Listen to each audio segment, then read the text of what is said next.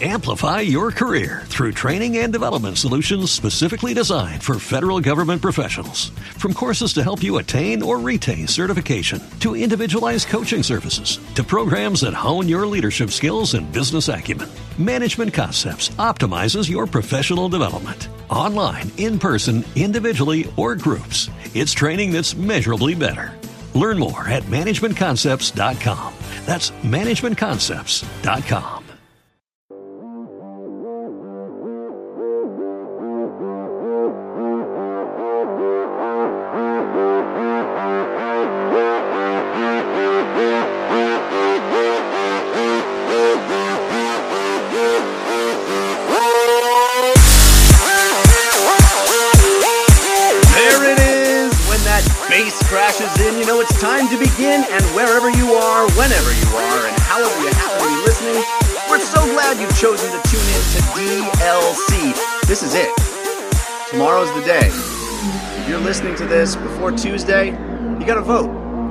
gotta vote. If you're an American, do it.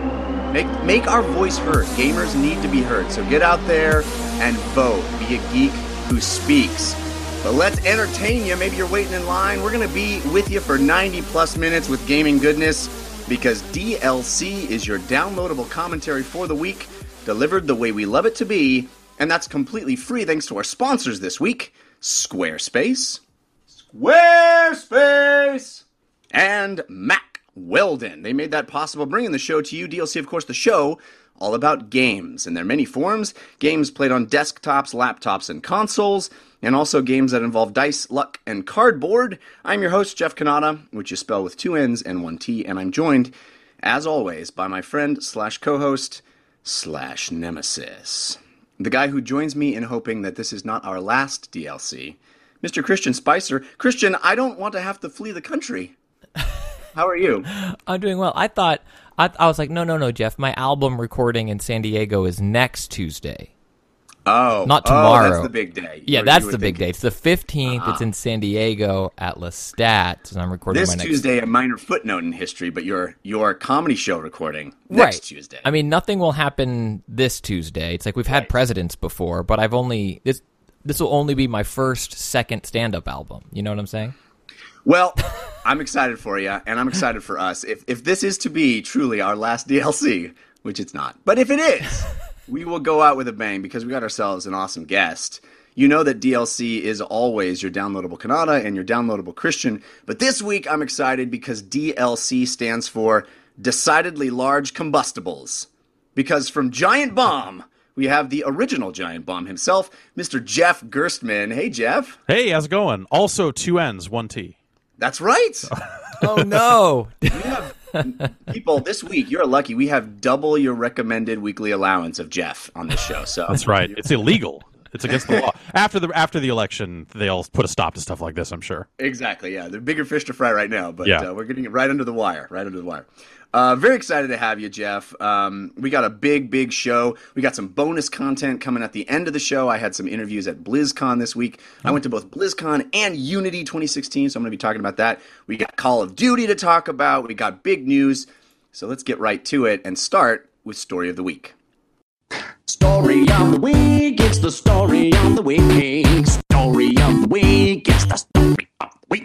Story of the Week is the part of the show where we make our case for the most important stories that happened in the world of games this week. And you can always submit stories for our consideration by using our hashtag on Twitter. That's DLCSOTW. Or by visiting our subreddit, which you can find at 5x5dlc.reddit.com. Cool group of folks over there to hang out with and talk about the show. Uh, Jeff, you are our guest, so you get first pick of stories. So, what would you consider to be your story of the week? Oh gosh, uh, my story of the week. Well, it would probably be the thing I've been focusing on the most lately has been the PlayStation 4 Pro. Hmm. Yeah, you actually have your hands on one. Is that right? Uh, yeah, yeah, we've been uh, we've been sitting on one for a little bit here, uh, putting it through its paces. But you know, as luck would have it, our 4K TV is still on order. So it's been ironic. I know it's been a lot of time, uh, you know, waiting for that to show up. Should be here within the next week, but also hooking this thing up, and and I think it's it's interesting to see what a Pro will do hooked up to a 1080p TV because I think that's probably going to be the more likely scenario for most users out there. It's like you know, 4K is still getting out there; it hasn't gotten out there. Yeah, it Um, sounds like uh, most of the games that are being patched to support the PS4 Pro have multiple options, right? They have the uh, upres to 4K option, or they have the hey, I'm still playing at 1080p, but give me some more whiz bang, um, you know, graphical stuff, either Yeah. higher frame rate or or better effects, right? Yeah, that's that's the idea. Um, but in in practice, it's uh, I don't I don't know. You know, I've I've not run through every single game on the list. They they put out a, a list. The was the the UK blog for for Sony put out a pretty long list of games that'll either be getting patches or will be supported already. Um, for me, you know, since uh, I was in the middle of reviewing Call of Duty Infinite Warfare and Modern Warfare Remastered, I kind of was doing a lot of back and forth, uh, playing it on a regular PS4 at home, playing it on a Pro at the office, and that sort of thing. Playing some Titanfall here and there as well, looking at some other games, and it just doesn't seem like a huge leap. Well, mine's arriving at the end of the week, so you're kind of bursting my bubble here. So you, really have don't the notice 4K TV, Cannata, and and Jeff has the PS4 Pro. Like you guys almost can. Uh, right yeah we're almost there um, yeah so I, I think i suspect you know when you we start seeing stuff uh, on a 4k screen and and most of these games are obviously not going to render natively at 4k they're going to bump up above 1080 and, and then scale the rest of the way there you know some mix of the two or whatever they end up doing that'll probably be where it starts to make a difference. But I think you know that we've had a lot of our, our users certainly asking about like what's it going to do for 1080, and, and yeah, you'll you'll see like oh well this game with dynamic resolution maybe doesn't have to scale down as frequently, so it theoretically looks better, but I'm not really noticing or feeling that. Uh, you know, a, a game like Titanfall is 60 frames per second anyway, so it's not like it's just like, hey, we're going to double your frames. Um, but you know, some of the stuff they're doing for Hitman, like like reading the descriptions of it, it sounds good. But having it for this past week before you know a lot of the patches have maybe hit and and kind of sitting on our hands waiting for a 4K screen, it, it's just it. Well, I'll say this. You know, you know that uh, library screen where, as you buy more and more games digitally over the years, it just becomes hundreds and hundreds of games, and scrolling through it takes forever. Yeah. That seems to load faster. Sweet. like as you if you scroll you can scroll really fast and the names and images will pop in really quickly so that SATA 3 uh, really doing That's double like- duty here That's like when I was a kid and I would get a new PC, and the way that I would test how fast it was is I would go to a subdirectory that had a lot of files, and I would do a dir, Yeah. and it would see how fast the files scrolled by. I was like, "Whoa!" Yeah, it is. It was exactly that. And, and honestly, like there were a couple of us gathered around it doing that, and and actually going like, "Oh, that actually that that's pretty good." um, but so far, the the games at least at 1080 have not been a huge difference. You know, there. Are, yeah, you're you're right though. There are some games that are going to be like giving you options about what you want, whether you want like an ultra 1080 kind of uh, rendered up thing, or if you want to go to 4K, or or if you want better image quality, better frame rate, that sort of stuff. I think it's neat overall. Have you tried any uh, uh, PSVR stuff with it? No, no, that's uh, that's I've had the we we sent one of our headsets out to New York uh, so that our New York team could finally experience the magic. Um, But I have kind of been waiting for some firmware updates for PSVR because it's just been a mess for me. I've been uh, unable to get it working well at all. Um, and you know, like better image quality and or you know, the kind of super sampling in a sense of, of what they're doing with some of these games of, of giving you a higher res and downscaling it for the for the headset uh, sounds cool, but that's that's kind of next on the list uh, is to to kind of put those two things together and see how Battlezone looks. I think Battlezone has a patch out now. I think Rez they announced today that Rez was uh, gonna have pro support in it. So yeah, Yeah, that, that yeah, that's the thing I'm most uh, most interested in on at least on day one, and then I think really the maybe the selling point will come as some of these games uh, that are a little later on come out. Like Horizon looks like they're really taking advantage of it, and Yeah. maybe the games that are that are still baking will be able to to take more advantage of it than the games that are patched to take advantage of it. I'm at least I'm hopeful. For that. I think the selling point of it is that it's just it's the best one. Like if you're going to buy like we're Right. people that are listening to the show, people that are buying consoles, like enough people like I, you know, almost own two Xbox One Elite controllers. Why? I don't know. I don't, it's like it seemed like a good idea at the time. yeah, I was like, "Oh, it's Yeah. it's 130, it's on sale." and I, I think for better or worse, you know, we go in there and we we we buy the expensive tech, or not even that. I think the price point is okay for what you're getting with like it Yeah. has the one terabyte, and that's the the selling point. Is it's better. How much better? I don't know, dude. It's better. It- yeah, it, I totally agree. Like if you're on the in the market for a PlayStation 4, meaning you don't have one already, I think this is and, and this is the one to get unless you're like in a, in a very price conscious situation. And then I, th- I think the Slim is actually like still a, a great value as well. But but yeah, you know, if you're still thinking about which console to get, like this is they've taken the most powerful console on the market and made it somewhat more powerful. I think that's th- that's not nothing. Right. Yeah. Well, I'm very. Ex- I'm still excited to get mine. Did you pre-order one, Christian? no, I, I I I did two VR headsets this year, Jeff. I talked to you. I am uh, I am done. Tapped out. I got you. Tapped out. What is your story of the week, Christian? So I want to make sure I defer plenty of time to uh, BlizzCon because I think some cool stuff. Well, it wasn't a huge BlizzCon, so I want, but I also want to quickly hit on as we are live and recording this today. It's N7 day because everybody knows if you are a video game franchise that started in the PS3 and Xbox 360 era, you have a day that celebrates your game. And you know we already had um, Last of Us's day, Outbreak Day. Gears of Wars. y- yeah, Inception uh, Day. Or, Emergence or Day, and it's N7 day. And they, but the biggest thing for me that dropped, I guess it was at nine this morning Pacific, was the new Andromeda trailer. I don't know if you guys had an opportunity to watch it. Mm-hmm. I think it is an awesome 2012 era um, Inception soundtrack trailer. I think that fans of Mass Effect are probably left going, "What are you doing to my franchise?" But it was a cool, bombastic trailer. Right? I don't know. I don't know. I mean, I think so far they've released two trailers. Two. I, I would classify them both as teasers, and uh, both of them seem to be saying, "Hey, it's more Mass Effect." There really this isn't- was more Mass Effect. I think this was bomb. Shoot stuff, shoot stuff, shoot stuff. Bomb. but there's not much meat there. I don't, I don't know. Um, what do you think, Jeff? I, I think that yeah, it's it's hard to you know convey the quiet moments that are some of our I think people's favorite parts of the Mass Effect franchise in a teaser trailer. But also, I, I honestly like after Mass Effect three, I want a big departure from the th- previous games. And you know, so so having like this kind of over the top action thing, like maybe that signifies some of that, but I, I don't know. I, I have my doubts about that. But I, yeah, I, I think it it looks like a cool trailer, but I just feel like we still don't know enough one way or the other. Uh, Mass Effect three I, left me feeling like they spent years building this story and then didn't tie it off uh, particularly well. So, uh, yeah, enough time has passed, the wounds have healed, but I, I want to see something dramatically different from those previous three Mass Effect games. Yeah, that's interesting. I do too. I, I'm.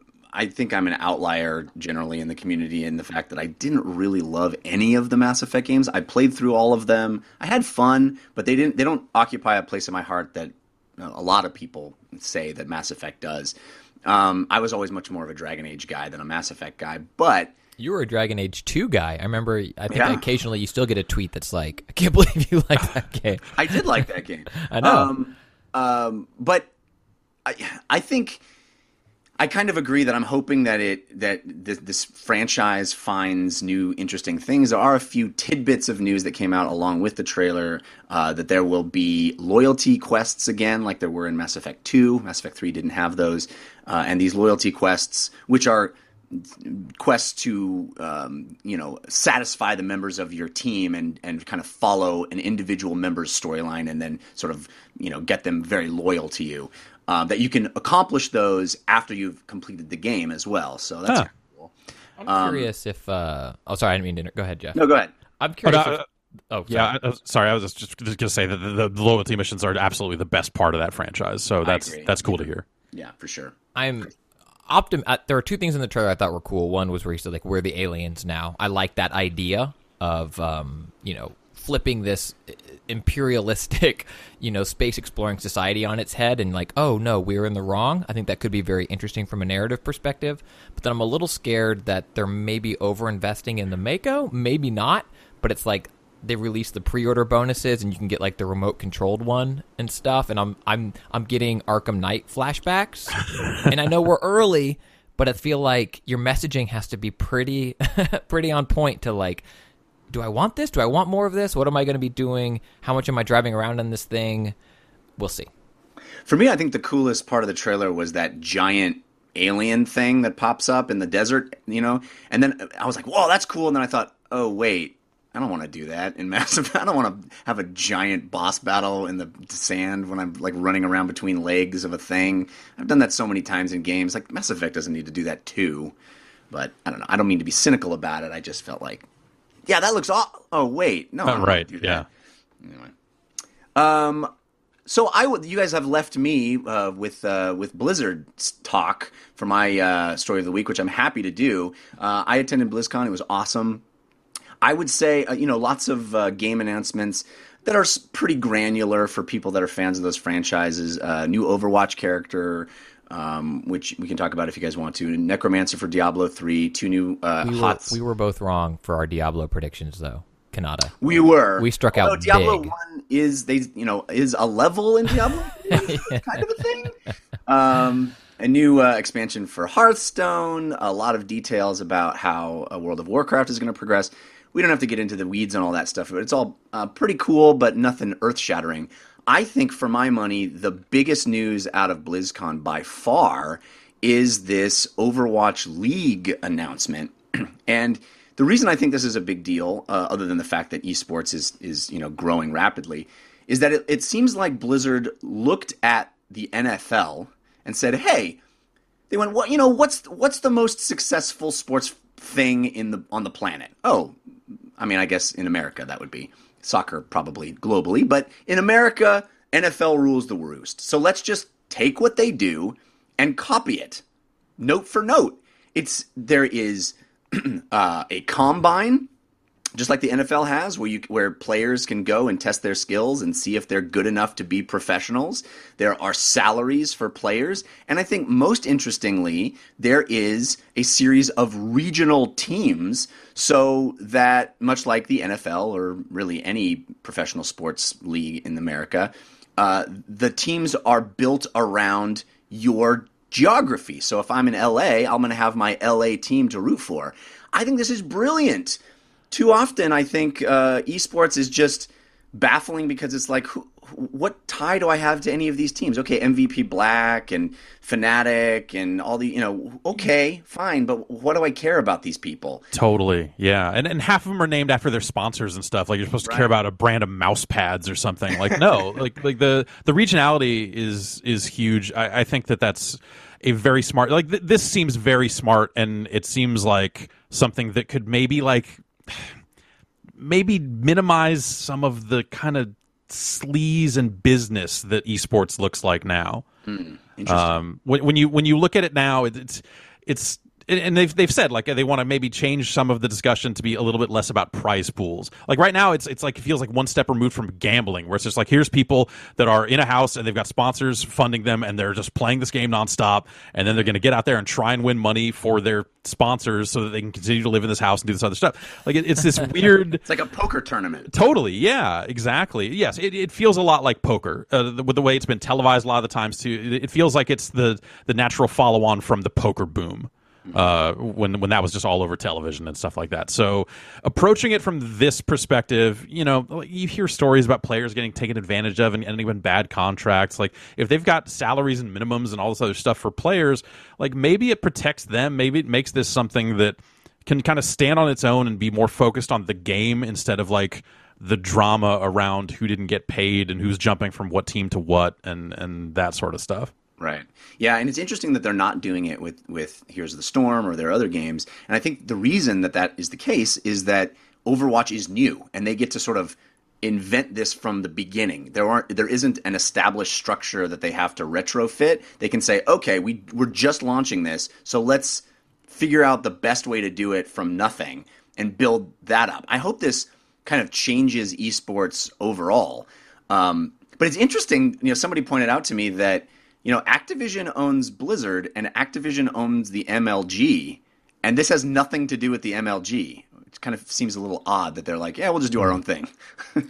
Yeah, well, I think you know if you want to make changes to to the way esports is perceived and handled and stuff like that, you do have to operate outside that system because I think stuff like MLG, you know, they're used to operating in a very MLG like way, right? So if you want to have something that, that really does feel different from what Riot's doing and, and, and what a lot of the other games out there have done, uh, then yeah, you, the last thing you want is those people coming in and, and calling your shots.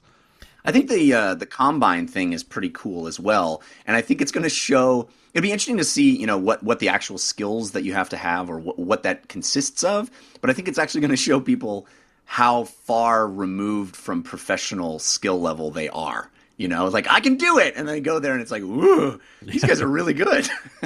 yeah, that's that's a really neat idea. Christian, are you excited about this? You're going to root for your uh, local team? I hope to. I, I think it's a really interesting shakeup on the esports scene. I, I see some potential perceived pitfalls to it. I think part of the beauty of gaming and the way some of these teams form and the way we're recording this podcast right now is we're all sitting, you know, probably in our underwear or, you know, whatever. Like we're, we're wherever we are, we get together and we're chatting now and we're able to do this podcast. And esports and the way teams are formed are often that way too, where you're playing Counter Strike and then you meet, you know, uh, Sarah who's in Denver and Mike who's in New York, and you guys are the best of the best, and then you form your clan, and then you form your team, and then you squad up. And like the level of commitment, I think it requires something like salaries, or something like that, because if you're going to move someone to LA or move someone to Austin or something like that to get together to make this team, I know a lot of these players are younger individuals, but that's you know that's a big commitment in a way that it necessarily wasn't before, where you live where you live, and then you maybe get together and you rent your house or you Airbnb your place, or your sponsor puts you up in the you know real world reality TV uh, esport house, and then you go to the big tournament, and then you kind of separate again. So I, I think it's interesting. I don't know if it's going to pan out uh, across esports because I think a lot of games too are just are are more individual in nature than um, you have this team and this is your team. I don't know, like who's in charge of drafting these players? Are they going to be managers? I know esport teams have coaches and managers, so I'm I'm very excited about this. This is maybe a weird analogy, but it's one that works for me. I think it's like voting to legalize marijuana.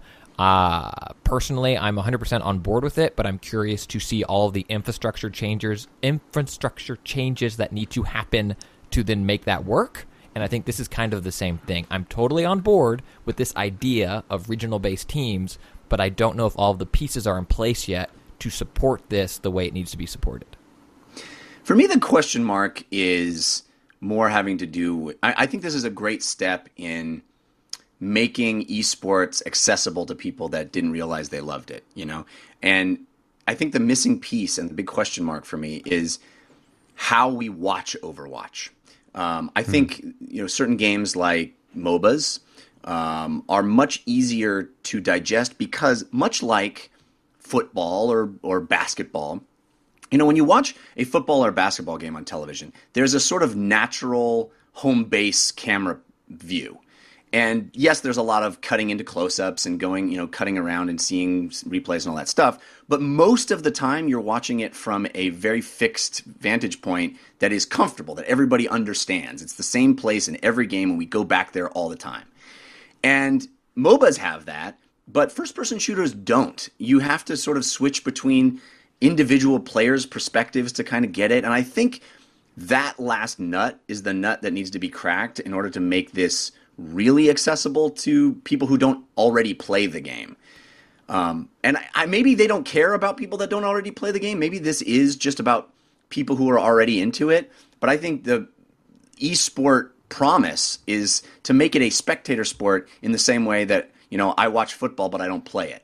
Um, yeah, I, I, I, definitely agree. Yeah, it, it's there is kind of a, a, difficulty to just like okay, well, what are these guys like? Like fighting games, you know, you watch like Street Fighter on ESPN and stuff like that. Like you inherently understand, okay, these these life meters, these two characters are going to punch each other. one will beat the other up. Right. And and yeah, and MOBAs have that that very sports like uh, look uh, that you could kind of get a sense of like, okay, here's the midline. They're going to push into this territory. Like you can start to draw those sports analogies. And yeah, I, I think first person shooters have suffered uh, in an esports sense because of the spectating experience. It's very hard to just get a sense of like, okay, does any of this actually matter? And I think you know with the, with the right HUD, you know, some of the stuff they've been doing with the HUD and Overwatch and, and that sort of stuff, I, they can they can start to convey more. But I, I think there's there's there's that element, but also I think if you want like mainstream acceptance of any of this stuff, and even for existing esports, there is that idea of like, okay, what are the what are the human stories? Uh, uh, behind the the the team. Like like let's like who are these people? Why should I care about these individuals? And you know what what did they have to do to get here? What's the adversity they're they're beating? Like so many sports stories and these kind of heroic tales of, of you know championship victories and stuff like that are very human. And esports hasn't really tapped into that in an effective way. I, I feel like some of the Street Fighter stuff you get there a little bit occasionally, but sometimes it reads more like wrestling than it does actual sports. um, and and I think that's maybe the missing piece. Like so the the players are often hard to connect to, and uh, you know I'll, I'll say it again. They need to start using their real names. I agree. I agree with that hundred percent. I've said that a bunch of times as well. I, I think you know to that to that end, Blizzard took steps uh, in that direction this BlizzCon as well by announcing that documentary that they did about Heroes of the Dorm. I think that that kind of programming, that kind of attention to you know the road to BlizzCon and all that stuff, I think is a is a great way to to create a narrative that people can understand and, and latch onto and and yeah, make these ki- make these kids stars, make these kids uh, relatable and yeah, and when you I agree that when you talk about them in terms like you know Nugget and uh, Weasel Teats and whatever, you know, it's like eh, that's Give me Or you five, see- five more names, Cannata. Yeah. Five more names, please. Okay. ah yeah, you got me. you see you see you see their their name and then before that is their like sponsor name and stuff like that like it just that stuff just gets in the way it, it just it doesn't feel it starts to feel artificial at some point and and it it doesn't feel like authentic humanity anymore i guess i don't know Well, Yeah, anytime no, you I lose agree. the discon, I mean, anytime there's a step down, right? You you potentially lose people to follow along what's happening. And it's like you're interviewing, like we're sitting here with Jason, who is you know plays on Leak Squad, who plays name as Killer Seven. Okay, Killer. I mean, Jay, it, it, you know, we were talking yesterday, Jeff, about the idea of you know a script that has two interchangeable names, and then sometimes a reader will be reading it and be like, "Oh, why are you calling this person?" I, I think the example we had yesterday was Kal El, and now they're calling them Superman, and someone that doesn't know the character is like, "What's what's happening?" And in esports, Right. that kind of disconnect happens all the time, and it seems silly, but it's important because we are dumb, dumb animals. Uh, I don't want to. I don't need to go off on a huge tangent here, but I also think that there's going to be a massive revolution in esports when VR esports sort of become a thing because ha- having people do physical things is going to be so interesting. And yeah, it's cool cutting to these you know inserts of these dudes sitting in front of a PC monitor, but they're literally not making expressions. So having somebody in a VR space moving around physically and doing things, I think is gonna it's gonna take it to another level as well. Also i think there's just a new level of competition that you get in vr when you start to think about okay you know in, in call of duty right now you pull the left trigger to raise up the gun and get ready to shoot but what happens when you are actually physically raising up the gun and you can raise it as fast or as slow as you can Right. you know when your actual physical skills start to translate then it's no longer like okay well this takes this many frames this takes you know this is this, is- this is much recovery. It's like no you're you're actually doing it. Uh, i think if they get there with that stuff and and uh, it'll i think that's going to take years. That could be amazing. Is I is agree. that? I think it's amazing, but I wonder if that is kind of, uh, I don't quite know the right word, a disservice to esports because I feel like what we're saying is, you know, would be make esports even better if they were just sports. Could you imagine if? Okay, No, so- so- but what if they were case. playing football though? Then I could, like I could actually, I could actually sign up for that. That's, that's no, I, I'll, I'll stick with that one. Actually, yeah. This, what if esports were actually like cool and better? you know, I think you're you're doing a disservice to the physicality of esports already. Like you're saying, well, they're not physical right no, now. no, If no. I was trying to put words in they're your mouth. I'm not the one saying it needs to be. to be- is bowling a sport? Yes or no? Let's get to the, what really matters here. Next on Could poker be on ESPN? What are we talking about here? I'm Skip Bayless, and you're idiots. Let's move on. Right. Yeah. All right, guys. Uh, we have lots of games to talk about, so I want to get to those. But we do need to thank our first sponsor, which is Squarespace. Of course, you've heard me talk about Squarespace a lot because I've been using them for, man, a decade almost. Uh, JeffCannata.com was built on Squarespace and is housed on Squarespace. I recommend Squarespace to family and friends, anybody that needs a website or any kind of online presence. It's the easiest way to do that. It's the quickest, simplest, and most reliable and you make something beautiful, you make something unique and all your own, and you do it super easily. All you got to do is drag and drop things. It's a what you see is what you get interface. So you're just physically manipulating all the stuff on the screen, making a website.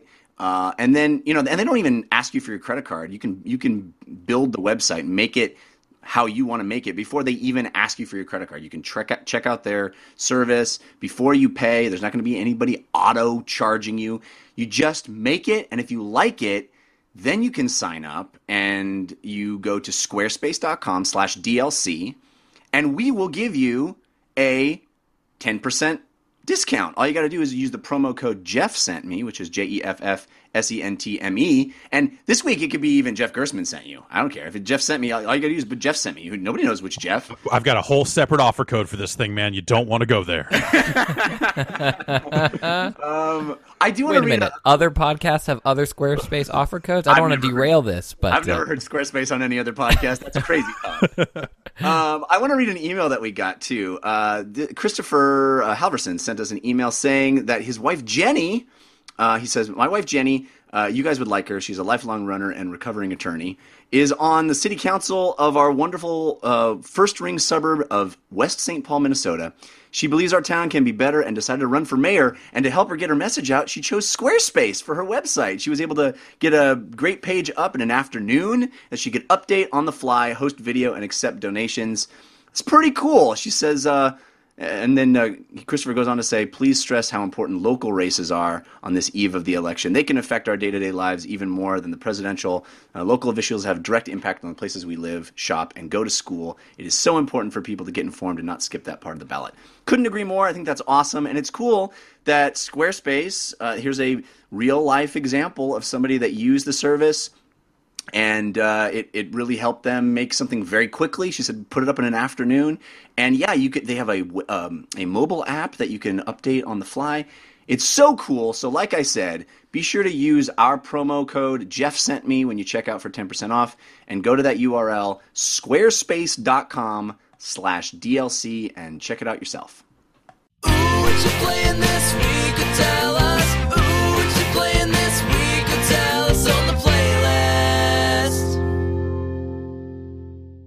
All right, guys. Uh, here we are in the playlist. Um, this is a big week. We got these bam, bam, bam. Three big first-person shooters came out right in a row. Battlefield One, boom. Titanfall Two, bam. And now Call of Duty: Infinite Warfare.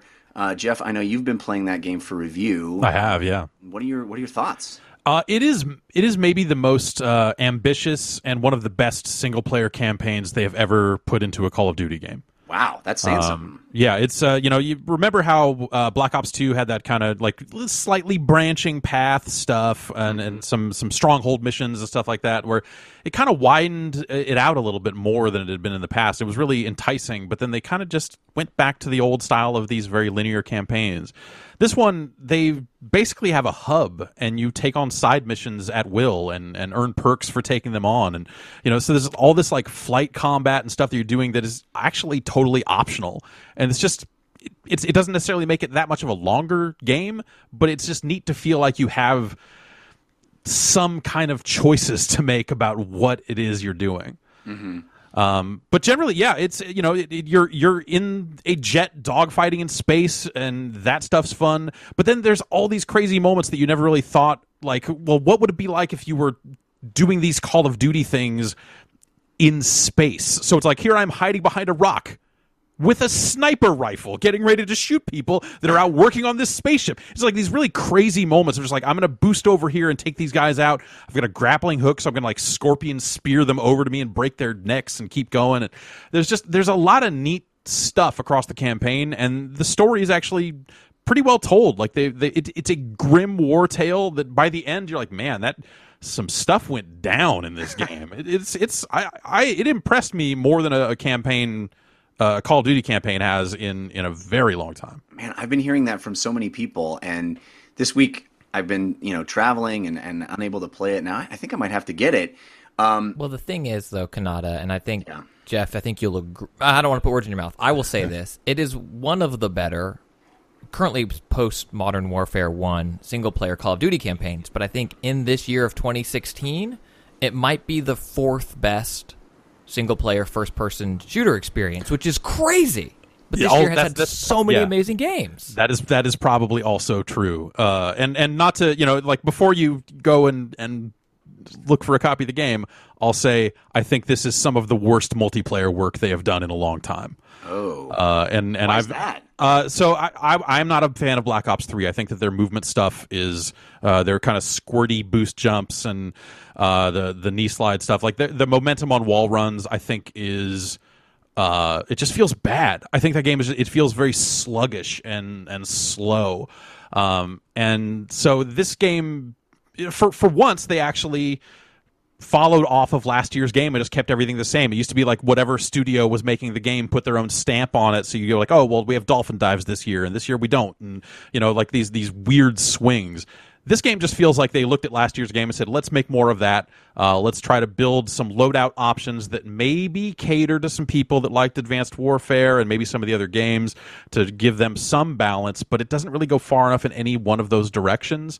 And then they've got this game that's based around, you know, some of this mobility, you know, wall runs and boost jumps, stuff like that. And I feel like a lot of the maps are not built to really take advantage of that stuff as well as I would like. Uh, so I, it just, especially, uh, and again, this is, you know, by virtue of, of it having very strong competition as well. Uh, it is definitely not the multiplayer shooter I would be playing this year.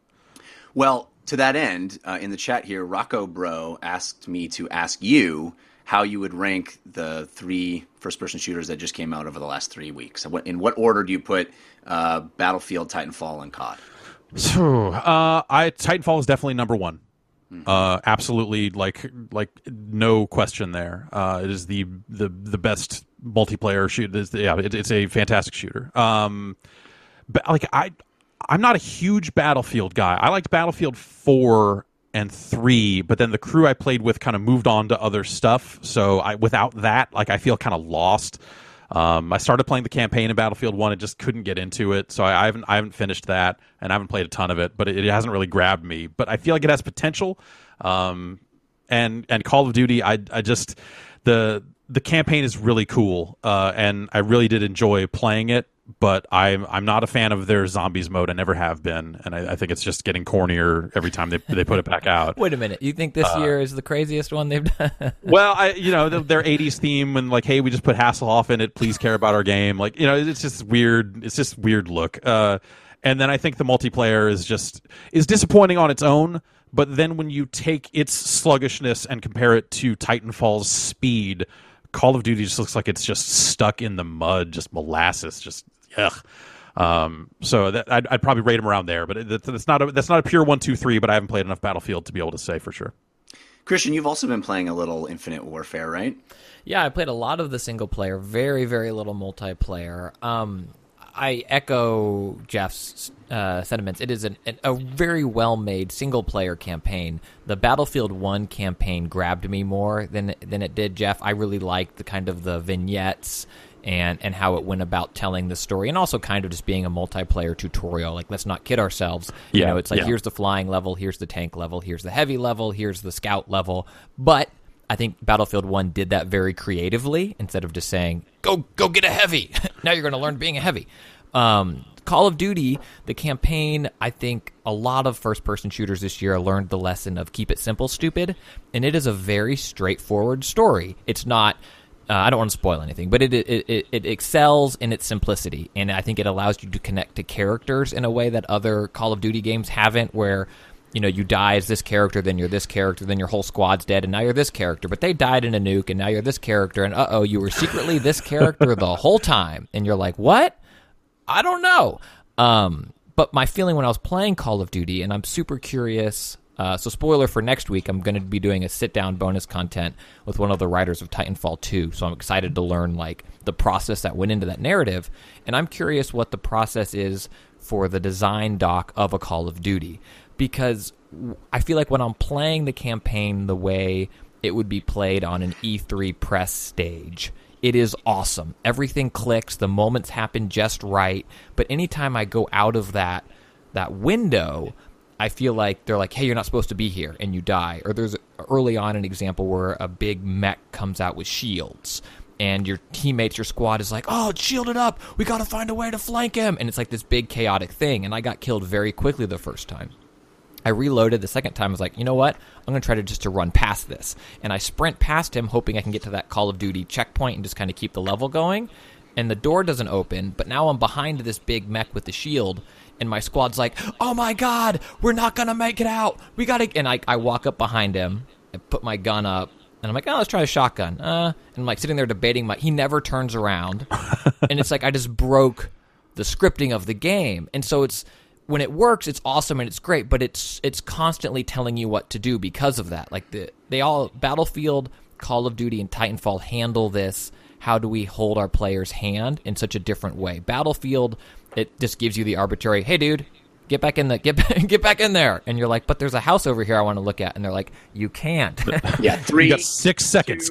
right One, yeah. yeah. you're gonna die uh, titanfall gives you like the holographic loadout like here's how you do it um, and call of duty is literally everything. And this has been since call of duty 2 i feel like. I mean everything. It's press x to do this go here constant marker talk to this person get your loadout do this thing do this thing do this thing.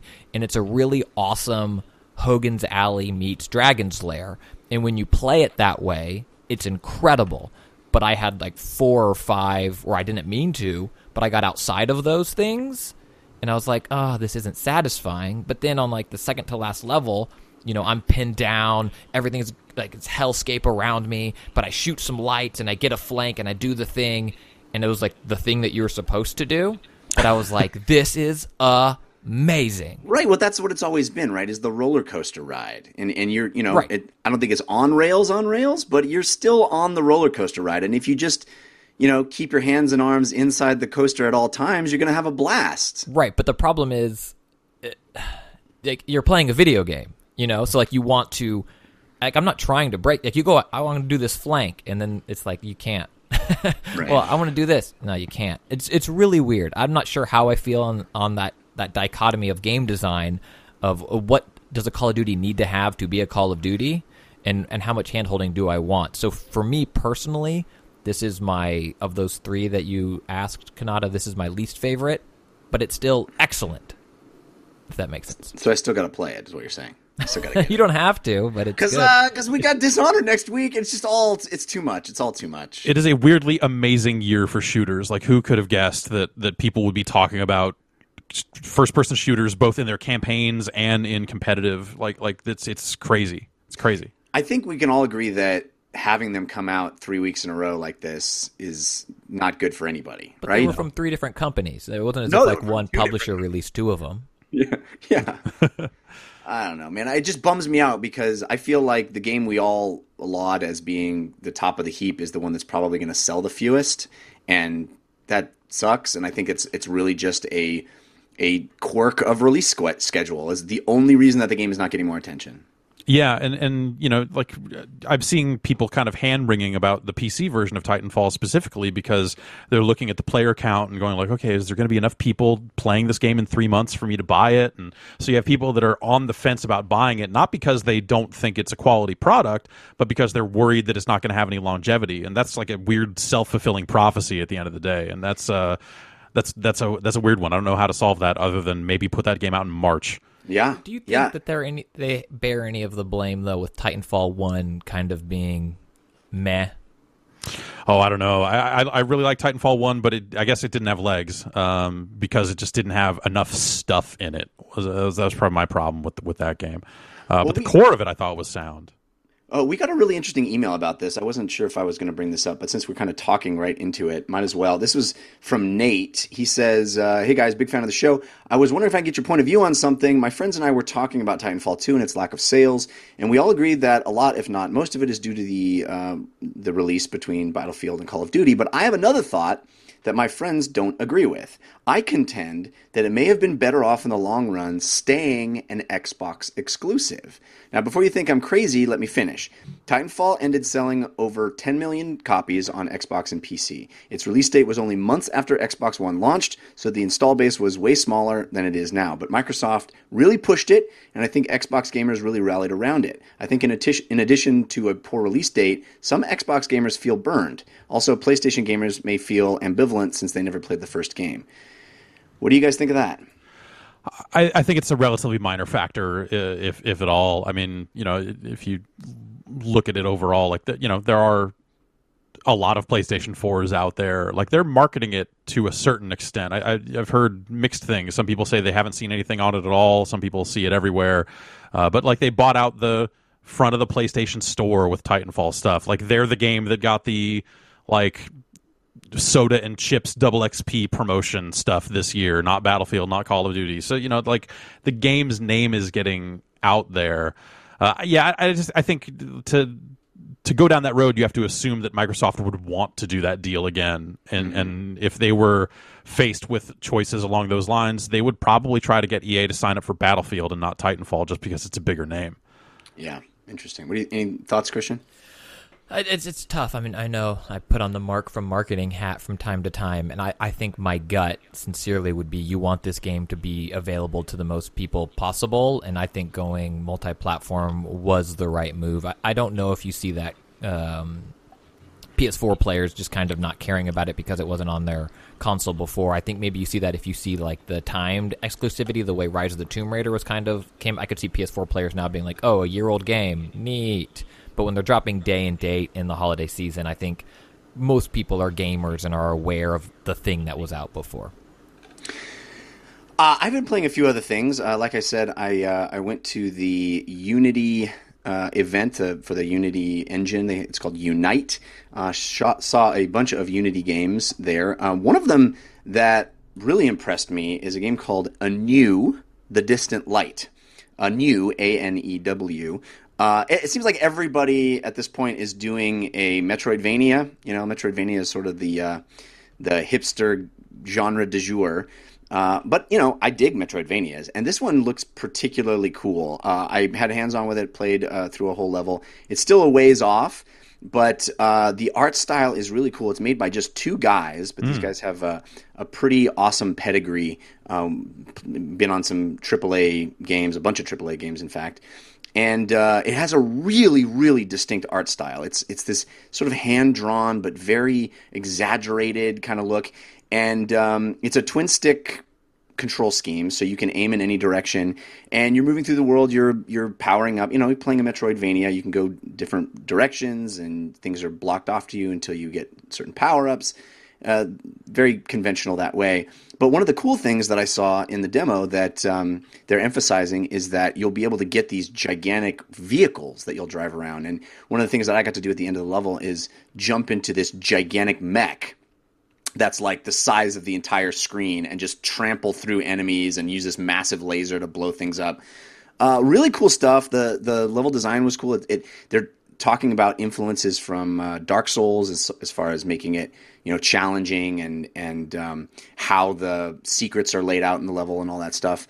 Uh, it's something that I think you guys should really keep an eye out for. It's called Anew The Distant Light. It's a nice looking trailer. They have a trailer up on their website. It's uh Yeah, Yeah, really looks cool. really- look, looks really right? cool. Yeah. Um, and then the other thing, I, I you know I spent the weekend at BlizzCon and played all the games. Um, are you a Overwatch guy, Jeff? You know, I, I had my time with it and and fell away and just haven't looked back. I, I enjoyed my time with it, but it didn't get its hooks into me Mm-hmm. uh, very deep. Uh, Christian, are you excited about Sombra? I know that you you love you some Overwatch. I do love me some Overwatch. I was mostly excited for when new characters come out to watch the animated shorts because those things have all been excellent, and hers is no different. Uh, The character herself, I'm not sure if I will be good with her. Um, she seems kind of like um, a cousin to Tracer, who I am awful with. uh, my FPS, you know, PC skills aren't top tier, which is I, I like playing more of a support role where I can kind of hang back and I don't need to be as precise with my with my mouse. And it looks like Sombra might require some precision, but uh, that short Oh. is incredible. He's crazy, man. The the the like uh, stealth, get in close, uh, walk up to a character that's using a defensive skill, and then just hack it. And oh nope, guess what? You're not being defensive anymore. Uh, crazy stuff. Uh, I think that there's going to be some really interesting, you know, meta adjustments based on her because it's like, oh, all those things that you guys have been relying on. Guess what? She can just undo them. It's it's pretty. She's got to get close to do it. Yeah, and I'm Right. curious how long. I guess it's someone in the chat. Uh, Spring fart, cool, nice chat. Uh, All right. just came out in the the beta playtest, the PTR playlist. So maybe I'll give her a spin when we're done. Yeah, I'd love to hear your thoughts because I'm not. I'm kind of like you, Gerstmann. I'm I'm not really um, into Overwatch anymore, but I am into Heroes of the Storm, as listeners to the show know. Uh, and so I was pretty thrilled to see the two new heroes uh, they announced at, at uh, BlizzCon, and I got lots of hands-on time with that. Um, first of all, the the one character Varian is a multi-class hero, and you get to, so you get to choose whether he's going to be a DPS assassin type or a tanky warrior type by selecting talents, which is going to be really interesting to see how that plays out in practice. Because if you're drafting a team and somebody drafts a Varian, unless you're communicating to that person, you're not really sure what role they're going to select. So. Um, it can kind of throw things for a loop for your enemies because they're like, well, we're either facing, you know, uh, another assassin or another tank. We don't know. Yeah, I was going to say, does that have like a did, will as the character specs? Will that kind of change the look so you can kind of just tell from the silhouette, like, okay, this character is spec in this direction. We know what to uh, like handle. Or? Yes, it's really cool. He's got this sword that splits into two swords. So uh, sort of like He-Man back in the day. So if he's uh, if he's a tank spec, he stays like a two-handed stance, like big heavy, and then he like will grab a shield and use a shield. But if he goes the assassin, if you pick an assassin um, spec, he will split his sword into two sort of small daggery swords and be you know a, a roguey type you know slice and dicer Cool. which is re- really a clever way of them doing that exact thing. Uh, and then the other character that they showed off is Ragnaros, which, my God, the thing that I find so exciting about Heroes of the Storm is how much they're willing to push the envelope of what is acceptable in a MOBA and just sort of ask questions like, well, what if we just do this crazy weird thing? There's a lot of heroes in the game already, like Abathur and uh, the um, uh, the Lost Vikings and Murky. These weird characters that have bizarre playstyles that just sort of break the game in odd, fun ways. And Ragnaros is like that too. So Ragnaros is a character from World of Warcraft that was a raid boss, a massive, giant, end of the game type character, and they wanted to bring that feeling into this MOBA. But they they struggled with how to create a gigantic character that is intimidating to a raid hmm. on a playing field where you have you know a bunch of equally balanced characters. So what they came up with is he has it's not even his ultimate ability; it's his trait. So you can trigger it every hundred seconds if you want. And what you can do in a MOBA, of course, you know, you have towers and your enemy has towers and you're you're trying to destroy their keeps that are spawning these these um, you know um, cannon fodder uh, mobs uh, over and over, and you're trying to destroy those and get to their core, right?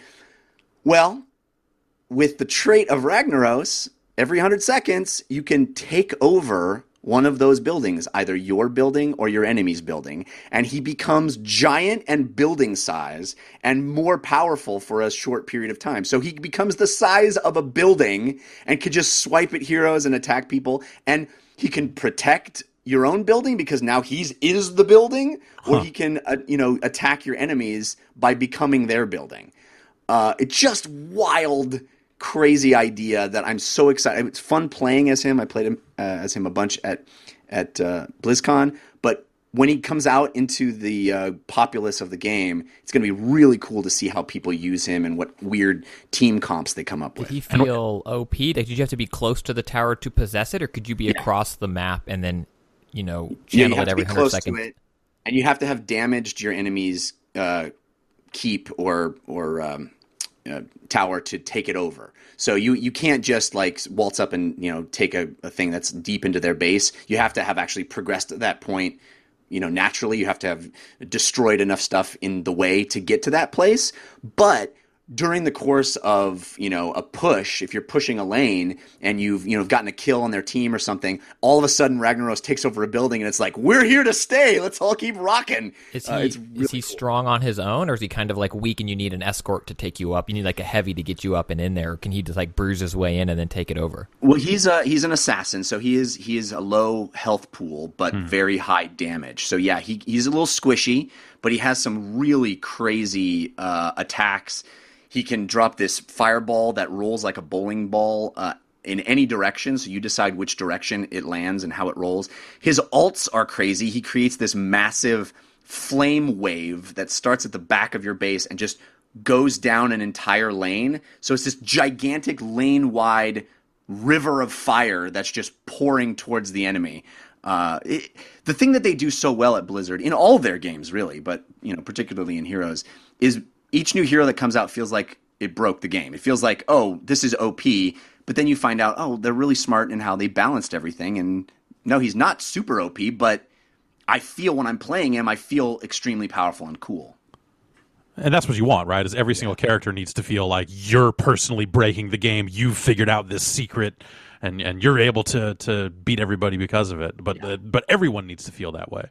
Yeah, it's exactly, Yeah. and I think Blizzard does that better than any company. Yeah. I really do feel like you know in Diablo, in in WoW, and it always feels like well the, the class that I chose is the one everybody should choose because look how awesome it is, and it's like Right. no, they're they're all like that. I feel the opposite in Overwatch, where I feel like that whoever anyone else is playing as feels more powerful than me. What about what about uh, what about Blackthorne? Any news about Blackthorne coming to Heroes of the Storm? I know they've talked about it a little bit over the years, but Yeah, no, no news of that. Uh, although it's crazy because the last two heroes that they announced, um, Samuro and Varian, uh, both of those characters they said were part of the original slate of characters that they started working on at the beginning of the Heroes of the Storm project when it wasn't even called Heroes of the Storm yet. So we're just seeing those characters released now, you know, like two years after the game's been playable. So who knows? You know, who knows what their Right, what their yeah. schedule is like, but um, it's a game I, I just just love so much. And I will say, I will take just a, a, quick moment to say how much fun it was watching the grand finals uh, live at BlizzCon. Uh, the semis actually uh, was a match. I already name referenced both of them between MVP Black and Fnatic. Uh, MVP Black came in as the heavy favorite. They just were dominating. Everybody thought that they were a foregone conclusion to win the whole tournament.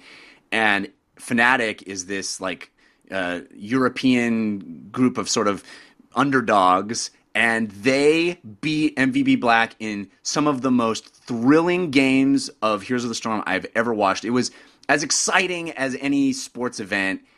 The the moves that they made like last second there was one game where both cores were being attacked at the same time and it was a race and it was the whole crowd was going bananas.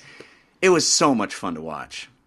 So i highly recommend somebody you know check out check out esports it's it's it's just as fun as regular sports um, all right guys is there anything else uh, you wanted to bring up uh, christian for no, games? Call of Duty was my uh, my Yeah. focus this past week. All right, cool. Let's move on now to uh, VR talk. But first, I want to thank uh, our other sponsor, which is Mack Weldon. Uh, if you're like me and you're in Los Angeles and it's November, it's 90 degrees outside. You don't want to wear clothes, uh, but you do need to wear your basics. You need to wear the most comfortable stuff because it's gross, it's sticky. You don't want to smell bad. Guess what, guys? Mack Weldon has your back. And by back, I mean literally your back and probably your groin area.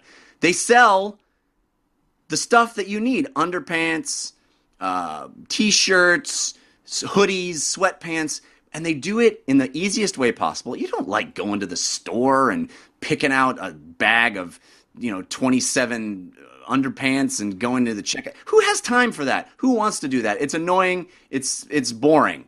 No.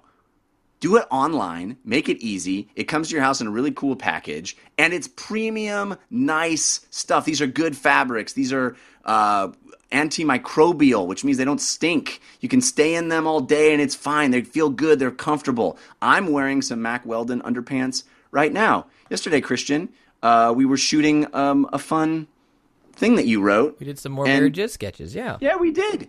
And uh, you commented on the fact that I had my uh, my Mack Weldons with me. You I- that's what I do. You're always on brand. You're always on message, Cannata. Never let it be said otherwise. I'm just saying, I actually use them in my life, people. Uh, we're going to help you out. Why don't you check out MackWeldon.com? Use our promo code DLC. You'll get 20% off your order. That's MackWeldon.com.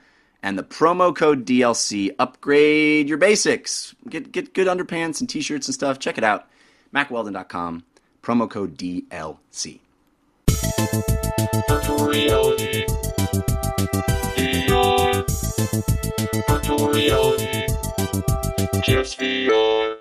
All right, guys. Um, big week for VR for me, but uh, Jeff, I know that you You've had some issues with your PSVR. Yeah. Uh, I know a lot of people uh, forwarded me your video of you guys uh, having issues Oh, yeah. with that.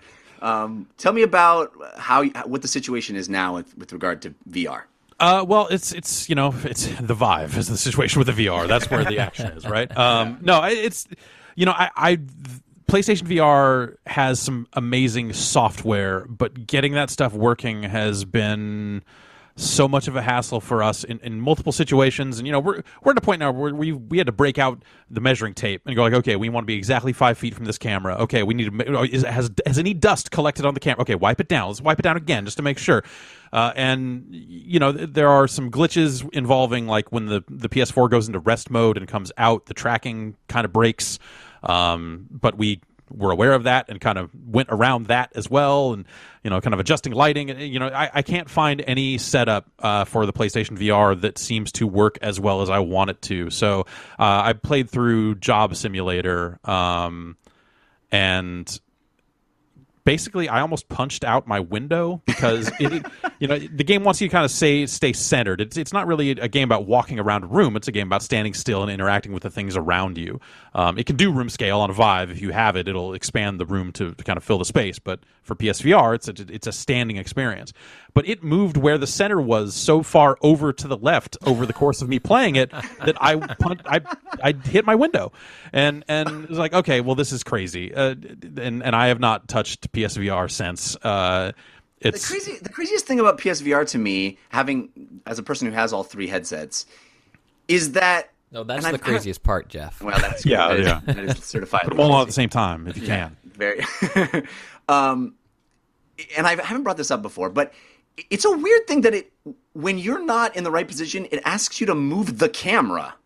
Like Yeah. why why why do I need to move the camera? Can't you adjust based on, you know, it's if your feet aren't in the center of the room, oftentimes because I have my PlayStation in my living room and like most people, I have a coffee table in my living room and I do not want to be the guy that moves my coffee table out of the way every time I want to get in VR. But oftentimes the little footprint thing they want you to stand in is directly on top of my coffee table and I, I'm annoyed and I feel like the game, the software should adjust to me rather than me having to walk across the room and move my camera.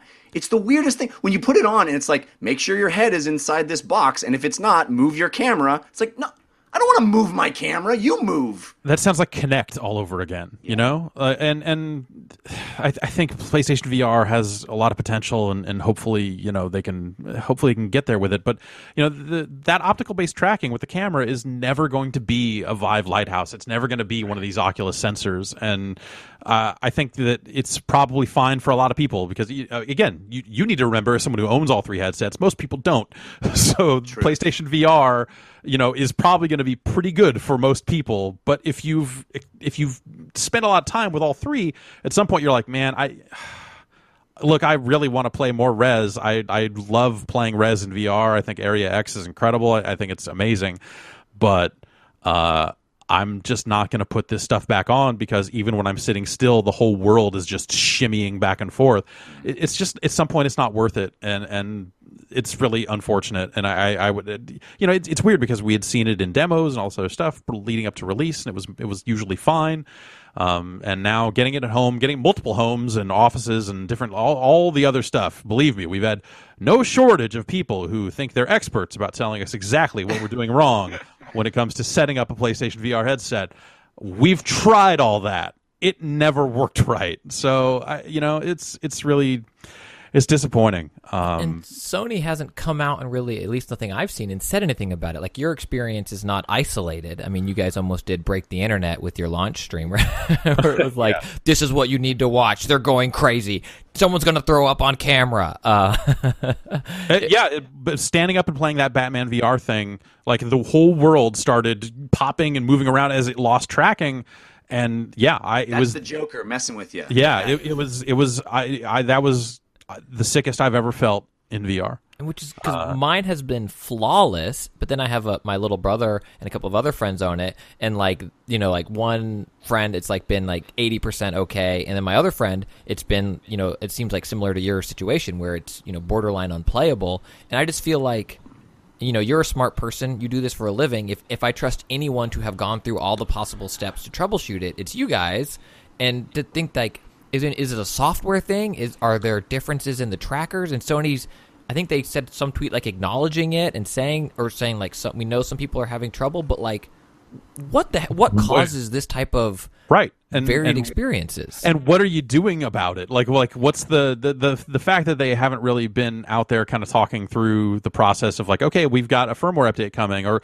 or there's there's new there's now there's headset firmware in addition to ps4 firmware something that was like hey um we're acknowledging that this issue exists and here's what we're going to do to make it better like like the lack of communication on that front maybe there's something i haven't seen but uh, you know the the general lack of communication on that front has been uh really crazy Well, let's talk about something that you are enjoying on the Vive, uh, Rec Room, which Yeah. is a pretty crazy. I, I love. My favorite thing about the Vive is all these works in progress. That, Yeah. that, that are available for that. So tell me about Rec Room. Rec Room is is maybe one of the better works in progress. I mean, you, you're you're hitting it head on. Like the one of the best things about the Vive and one of the best things about VR in general is like these new things that are weird and the ideas aren't fully formed yet, but they're still fun. And it's this crazy time of being able to just kind of go into these things and see something completely new.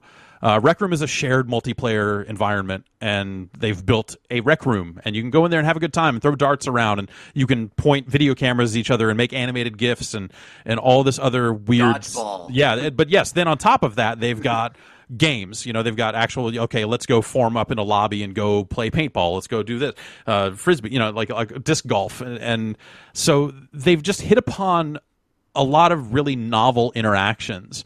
Uh, and I think we're at a, at a phase in VR where that is some of the coolest stuff because it's stuff that you might stumble onto on your own. So the first time I played Rec Room, kind of going in cold, we, we were recording it. Uh, and you know, you're just like hanging out in this shared space, just talking, just goofing around. It becomes like this weird improv thing almost, uh, where people are just like goofing around, like, oh, I'm going to go behind the counter and, and you know sell darts for a while, or you know, like like people are just like playing roles and just and just kind of getting into it and, and having a good, mostly clean time.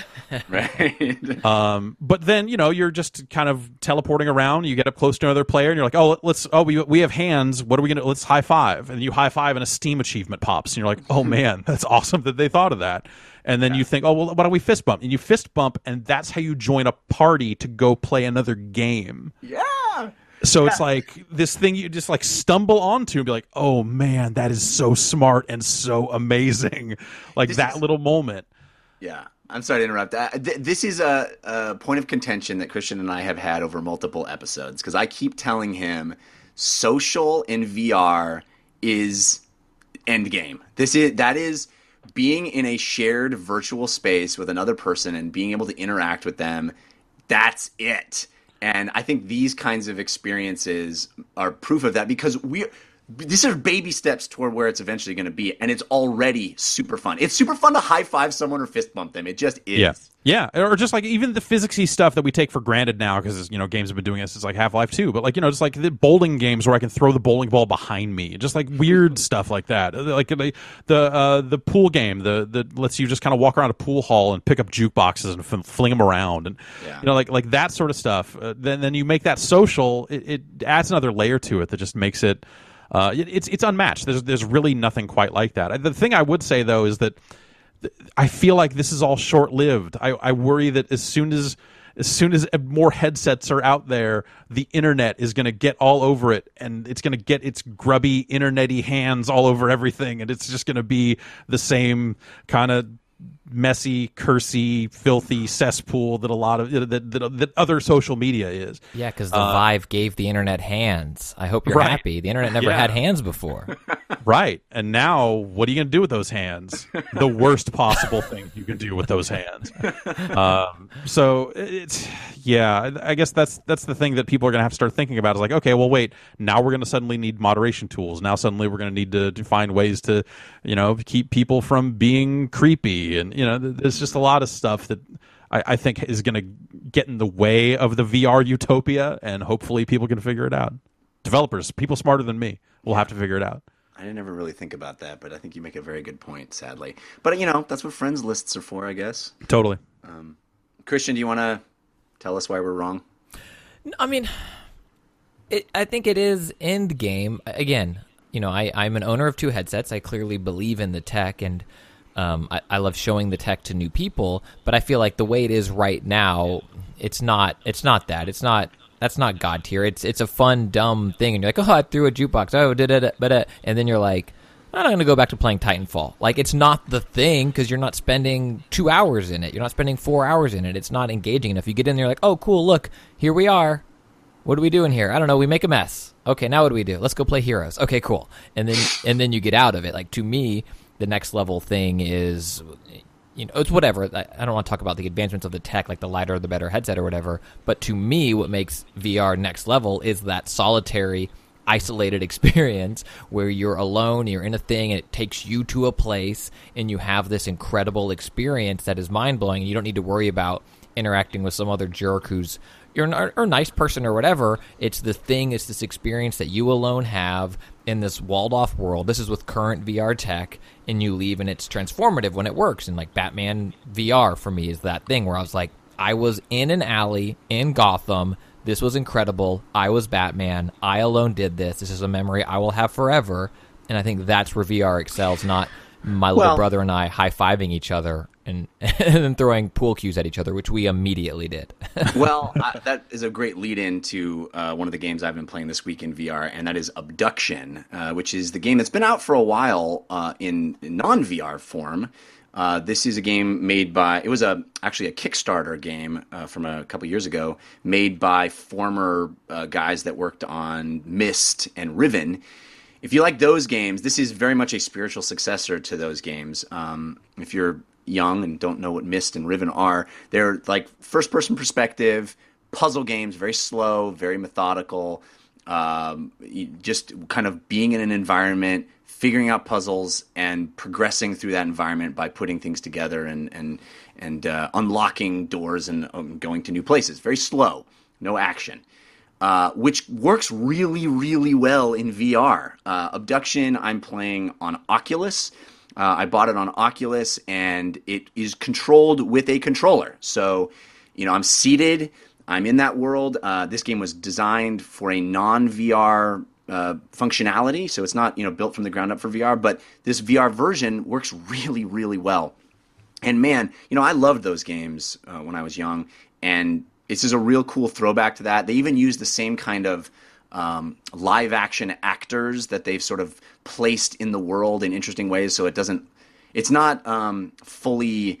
Uh, what's the term? Um, Cor- corporeal. I don't know. right. yeah, it's like Uh, it's yeah, they, they are. It's like uh, projected images of Yeah. real actors. So like you'll go up to a window uh, or a door that has a window on it, right? And you ring the doorbell, and the guy will be behind the window and talking to you. But it's a it's a like videoed human actor, not a CG character. But because it's behind a window, it kind of all works in the scene really well. Uh, and so it, it's a clever integration of, of live action video. It's not you know FMV. Um, and the puzzles are really clever, and being there in VR is awesome because I'm like in this place and I'm looking around corners, I'm looking through windows and stuff. My only minor gripe because I I'm loving this and I it's one of those games where like I can't wait to get back to it and try to figure something out. And one of those games where simply unlocking a door is like this massive exultation feeling. You're like, I did, I unlocked a door. You know? um, but my only minor gripe is that because it's not, it wasn't designed as a game for VR, it doesn't take advantage of the VR ness as much as I would like. So the solutions to the puzzle, unlike something like um, uh, Call of the Starseed on Vive, which is all about using VR as a way to unlock you know puzzles where you have to like look underneath the the cabinet and there's the thing and you reach out and grab it and pull. In Obduction, there's never really any solution that relies on how I'm able to perceive the the world in VR, and it it just feels a little like like a missed opportunity.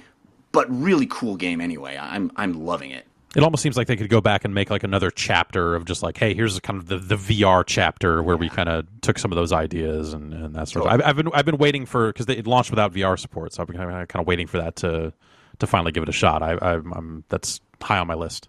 I've been loving it, and uh, it starts by default with the sort of most comfortable settings in place, where you, you move around by teleporting to different nodes. Like you'll, you know, look a direction, and there'll be a little highlighted area, and you push a button, and you, you know, teleport to that node, which was fine. But I was like, well, let me see if I can take the, you know, turn that off and just move around like a real first-person shooter.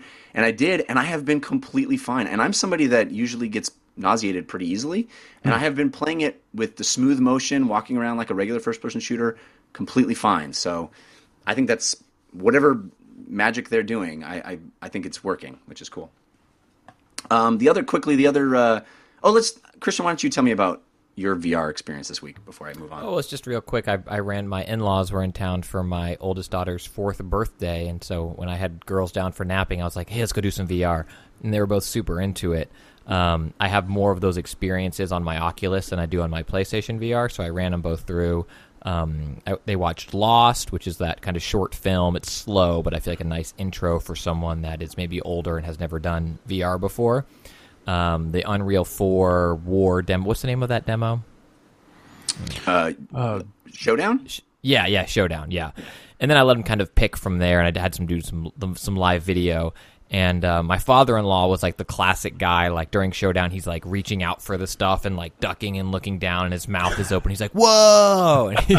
It looks like he's like it looked like he was like honking boobs, you know, like in an Adam Sandler movie as he's like grabbing shrapnel coming at him. Very funny. My mother-in-law was sitting like perfectly still and just kind of I was like, "No, you can look to the right. There's something over there." And she's like, "I don't want to." And I'm like, "It's not scary, I promise you." And she turns, and it was like during a circus demo, and she turns and she just goes, "Oh my god!" and like it's not scary. It's just the scene continues, you know. Um, but the thing I found m- most interesting is I had my mother-in-law, who is not a gamer uh, in any way, shape, or form, does not listen to this show. Um, probably doesn't respect me for for doing this show. Um, and I'm like, oh, you want to do this? And she's like, oh, is this an Oculus? And I was like, blown. I'm like, yeah. She goes, oh, is that is this is the guy from the guy who is like really racist or did those horrible things? And it's not that he supports Trump that I don't like. It was the way he went about and went about doing it. And I was like, what? That made like mainstream Texas. Like, where did you hear about that? She's like, I don't know. Must have been on NPR. And I was like, I don't want to get into that issue again, but it blew my mind that my my sweet mother in law recognized the headset and that's what she knew about it. Interesting. Wow. But she Uh, loved what- the demos, so Oh, that's good. That's good. Uh, one other quick game I want to talk about in, for VR. Like I said, I was at the Unity event, and Unity as an engine is pushing VR in a big way. One of the cool things they showed was their uh, VR editor, uh, which is is for game designers. It's I mean, Unity engine is a is a game design engine, and my God, guys, it, we're at the precipice of a complete revolution in how games are made. The, what they showed somebody standing inside the Firewatch uh, level, you know, the the um, tower in Firewatch, and just opening up a palette on their hand and pulling an object and placing it in the world and manipulating things inside the VR environment. And they're like, well, yeah, this is how you could even make non VR games. We just stand inside the game and create it. It's like, well, guess what? You're not going to have to be a programmer anymore to make games. You'll just be an artist and you place things because you're standing there. Super cool stuff. Yeah. Um, but one of the games that I, I played there that was uh, d- demoing is a game that's about to hit PSVR. Uh, I think next week or early December, something like that. It's called I Expect You to Die. Really clever game. You play as a uh, um, like a James Bond type agent, and you're on these missions where you basically learn by dying. You're you're in a you know how James Bond is always strapped to a table and there's a laser coming at his nuts, and you know how is he like okay, well now I leave, and then James Bond figures out a way out. It's that over and over. You're in a thing that's going to kill you. Uh, a variety of ways, and you have to MacGyver your way out of it. It's basically an escape room Cool. um, digital, and it's that's kind of what Batman is in a lot of ways, right? On PSVR, um, it works really re- well. It's really clever. The level I played, I was in a car uh, in the back of a uh, jumbo airliner that ha- you have to drive the car out of the out of the back of the plane. But the car is a James Bond car that's equipped with like sarin gas and and uh, explosives and stuff, and you have to dismantle everything. And you die over and over again, and you have to figure out the right sequence of doing stuff. And uh, it's it's it's really w- well done. Clever has a good sense of humor as well. So it's called I Expect You to Die. That's cool. How how quickly is the restart on it when you do mess up and die? Because that seems like that could be the make or break. If there's just like here's this long load time. Yeah, it's it's pretty quick. Cool. Um, I was playing it, I think, on a PC on uh, Oculus. Um, so I don't know about the PlayStation version, but Right. um, the only downside I think is while they said that there are multiple solutions to every hazard that you encounter, basically what happens is you end up like establishing a sequence that works and then you get up to the next point where you don't know what to do and you die and then you figure that out. So each time you die you start at the beginning and you have to redo the sequence that got you there. So it's a little like okay well i know the first three steps but i don't know step four. Okay now i know the first four steps but i don't know step five. And it ends up being it ends up being a little like Groundhog Day, where it's like, okay, you know, I t- say hi to the guy, uh, you know, gust of wind, guy walks by, now you know, so, but they're brief enough. Like the entire sequence is brief enough that it didn't really get on my nerves, but it's the only downside that I think is part of the, you know, idea behind it. All right, guys, uh, that's going to do it for uh, this. Let's uh, carve out a little bit of tabletop time. Tabletop time, tabletop time. Right now, right now.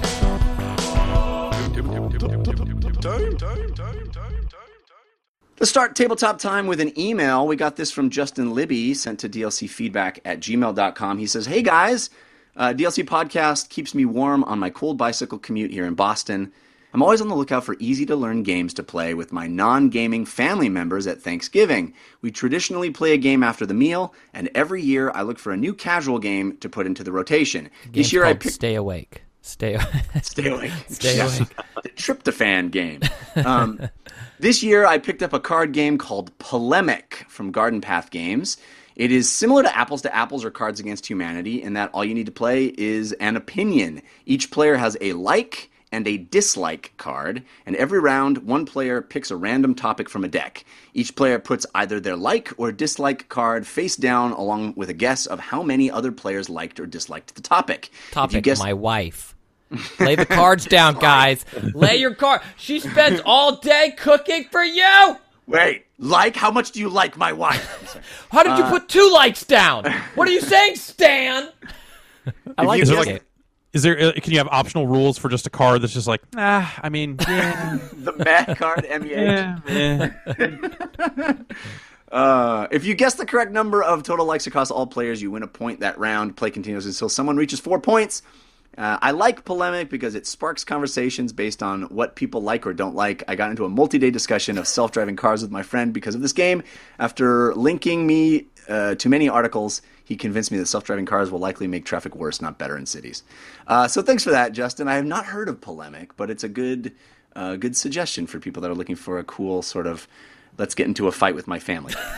Yeah, because people need a card game to get that fight going. right, right. Thanksgiving doesn't do that on its own. yeah, Uh, funny. an election year. Come on. Right. Uh, Christian, you have a uh, you have any any tabletop stuff you've been playing? two quick hits. My daughter, I mentioned, yes, she turned four, so she's, is, you know, we're into those not not Cannata approved board games, but people like getting her board games. She had two new ones, and I can recommend them both. They're definitely for the younger set. Mermaid Island, which is basically cooperative Candyland, more or less, where you know you, you can play with up to I think five people, whatever it is. But there are three mermaids. You're trying to get them to the end. If they land on a slide, they get to advance. But you you all take turns spinning, and so you're all moving together. And then there's a on the spinner there's like a sea witch who moves slowly. it's the friendly board game version of um, Slender Man, where the sea witch is trying to get you. So if you spin on, for, you know, and then you have the strat. The only strategy in it is you collect whistles, and the whistles move the sea witch back. And it was fun watching my in-laws and my wife play this with my four-year-old daughter. and they get in like they got in like a couple mini debates about when to use the whistle, and I'm like, "What is this game for? Ages 35 and up? What are we? what what are we doing over here?" But it was a hit. Uh, Estelle kept wanting to play it. And the other one is Brownie Match, which is also it's a younger set, but uh, people love that Zingo wreck. I still give I people know everybody loves when you talk about little kid little games. kid games. It's where it's at, and it's uh it's memory esque, but it's like a real you know looks like brownies, but it also has a, a spinner in it. So you spin a three, and then you have to scoop over a brownie, see if you get a three. So it's teaching, it's edutainment, right? It's teaching numbers and matching. So it's like a little more advanced than just remembering where things are. And then it also teaches losing because there's a miss a turn, steal a thing from someone else that is playing. So it, it teaches kids how to play nicely, which I think in this video game day and age and era, um, I'm all I'm a, I'm a fan of that. Imagine instead of maybe this is where VR. This is how you Jeff and Cannata can win me over with your VR high fives is the future. Because imagine in a world where after a, a kill in Halo, instead of teabagging the person you killed, you high fived your teammate. Like imagine that world where it's like you Yeah. celebrate doing something in a nice way instead of shaming another person. Crazy. That'd be cool. Uh, That'd be and Brownie Match kind of teaches that to a four year old. Not the teabagging part, just the other part. Jeff, do you play any uh, tabletop games? No, you know, it, it's. I grew up an only child, so no, uh, and then just never really fell into it later on. Though brownie match sounds like it might be my speed. Yeah. Might have to give it a look. Uh, some I wanted to bring up uh, for a few weeks now, but it, it's not technically a tabletop game, but it's certainly an experience that is analog that I think uh, is really cool. I, I kind of brought up Escape Room when we were talking about um, uh, I Expect You to Die, but I went to an actual escape room for the first time. I've been wanting to do this for literally years, and I just never made it happen. And a buddy had a uh, bachelor party, and we went to and did an escape room here in Los Angeles at a place called Escape Room LA. And this was one that was like themed. It's called The Alchemist. It was themed around you know medieval uh, sword and sorcery, like you're trying to get the the Philosopher's Stone. Totally exceeded my expectations of what an escape room would be. It was so much fun. We didn't quite finish it. If we had had like 10 more minutes, because it's, it's, you know, you have like an, you have 50 minutes to get done. If we had like 10 more minutes, I think we would have solved it. It was, we were so close, but the puzzles were cool. We felt, uh, it was one of those great things, kind of like a level in Portal or something, where when you first see it, you're like, I have no, this is impossible. There's no way. And then you keep at it and you go, oh my, we're geniuses. We figured it out so much fun. We did it with uh, it was eight of us in a room. Um, there were cool like physical manipulations, like you unlock, um, you know, you solve a puzzle that unlocks a box that has another key in it that unlocks another thing that like drops this map from the ceiling. So you're, you know, everything's being physically changing around you. The the the room itself is being affected by the cool stuff you're doing. There's you know you, we would like like blow into a uh, into a, a statue that like made these uh, bars drop that were preventing us from reaching this other object. So cool. Um, I highly recommend you guys trying escape rooms. It was the first time I'd done it. And uh, I had a blast. Really, They really did a Resident Evil one. I didn't do it, but I heard it got rave reviews. They did it here in LA during. It's still uh, doing it. It's still oh, going. it's still going. Yeah, I heard it was awesome. I yeah, I've uh, I was interested in maybe checking that out too. Although I don't know about like a horror themed. I'm not. I don't know about that. Yeah, like you think about Resident Evil puzzles too. It's just like, well, I'm going to put this statue here, and then, well, I've got this shotgun. I don't know. We'll figure it out. right. Right. Uh, all right, that's going to do it for this episode of DLC. We do have our parting gifts coming up, so stick around for that, and also uh, some bonus content at the end of the show.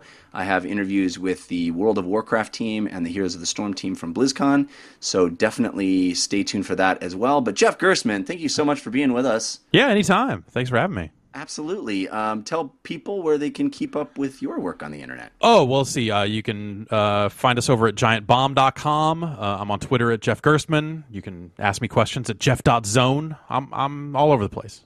Awesome. Christian, how about you? What do you got going on this week?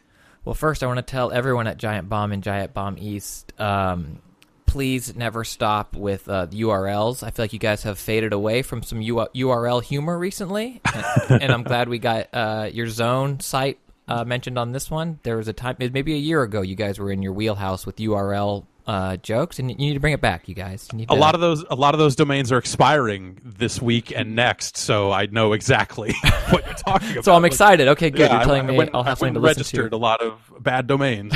and- yeah. uh, incredible. Uh, it's the best. Um, Tuesday the 15th, I'll be recording my second stand up album in San Diego. At Lestat's, it's 3343 Adams Avenue. Free entry, um, all ages, but the, you know, I'm gonna I'm gonna be cursing. Uh, so you can come out to that, and um, and then I do a parenting podcast called Department of Parenting. You can find that at departmentofparenting.com for all of those links. It's like a short, humorous podcast stuff. And then the easiest way to get a hold of me is Twitter at Spicer. But I, I don't know if, if one of those URLs expires, I might be jumping on something. So we'll have to wait and see. Cannata, what about you? Well, I have other shows for you to check out as well, including the Slash Filmcast. If you want to hear me talking about movies, big episode this week. We're talking about that Doctor Strange, which is so so good, uh, and we have an awesome guest. I think um, Mikey Neumann is going to be with us, hanging out, talking about uh, Doctor Strange. So check that out at slashfilmcast.com. And I also do a comedy science show with Anthony Carboni called We Have Concerns, which you can find at wehaveconcerns.com. Oh man, the chat started dropping some of those great. Uh... I Oh, don't yeah, sure if they're they're- all yours, but I know some of them are. Most of them we can't say. But I know we uh, can't. We can't. uh, This, awesome. the, the internet's a filthy. See, this is why I know that VR is going to go bad because I've experienced this firsthand for years. Filth, Uh, the grime. Yeah, yeah, it's disgusting, and I take part in all of it. Yeah. All right, guys, uh, let's uh, let's get to our parting gift. Hey, give us a suggestion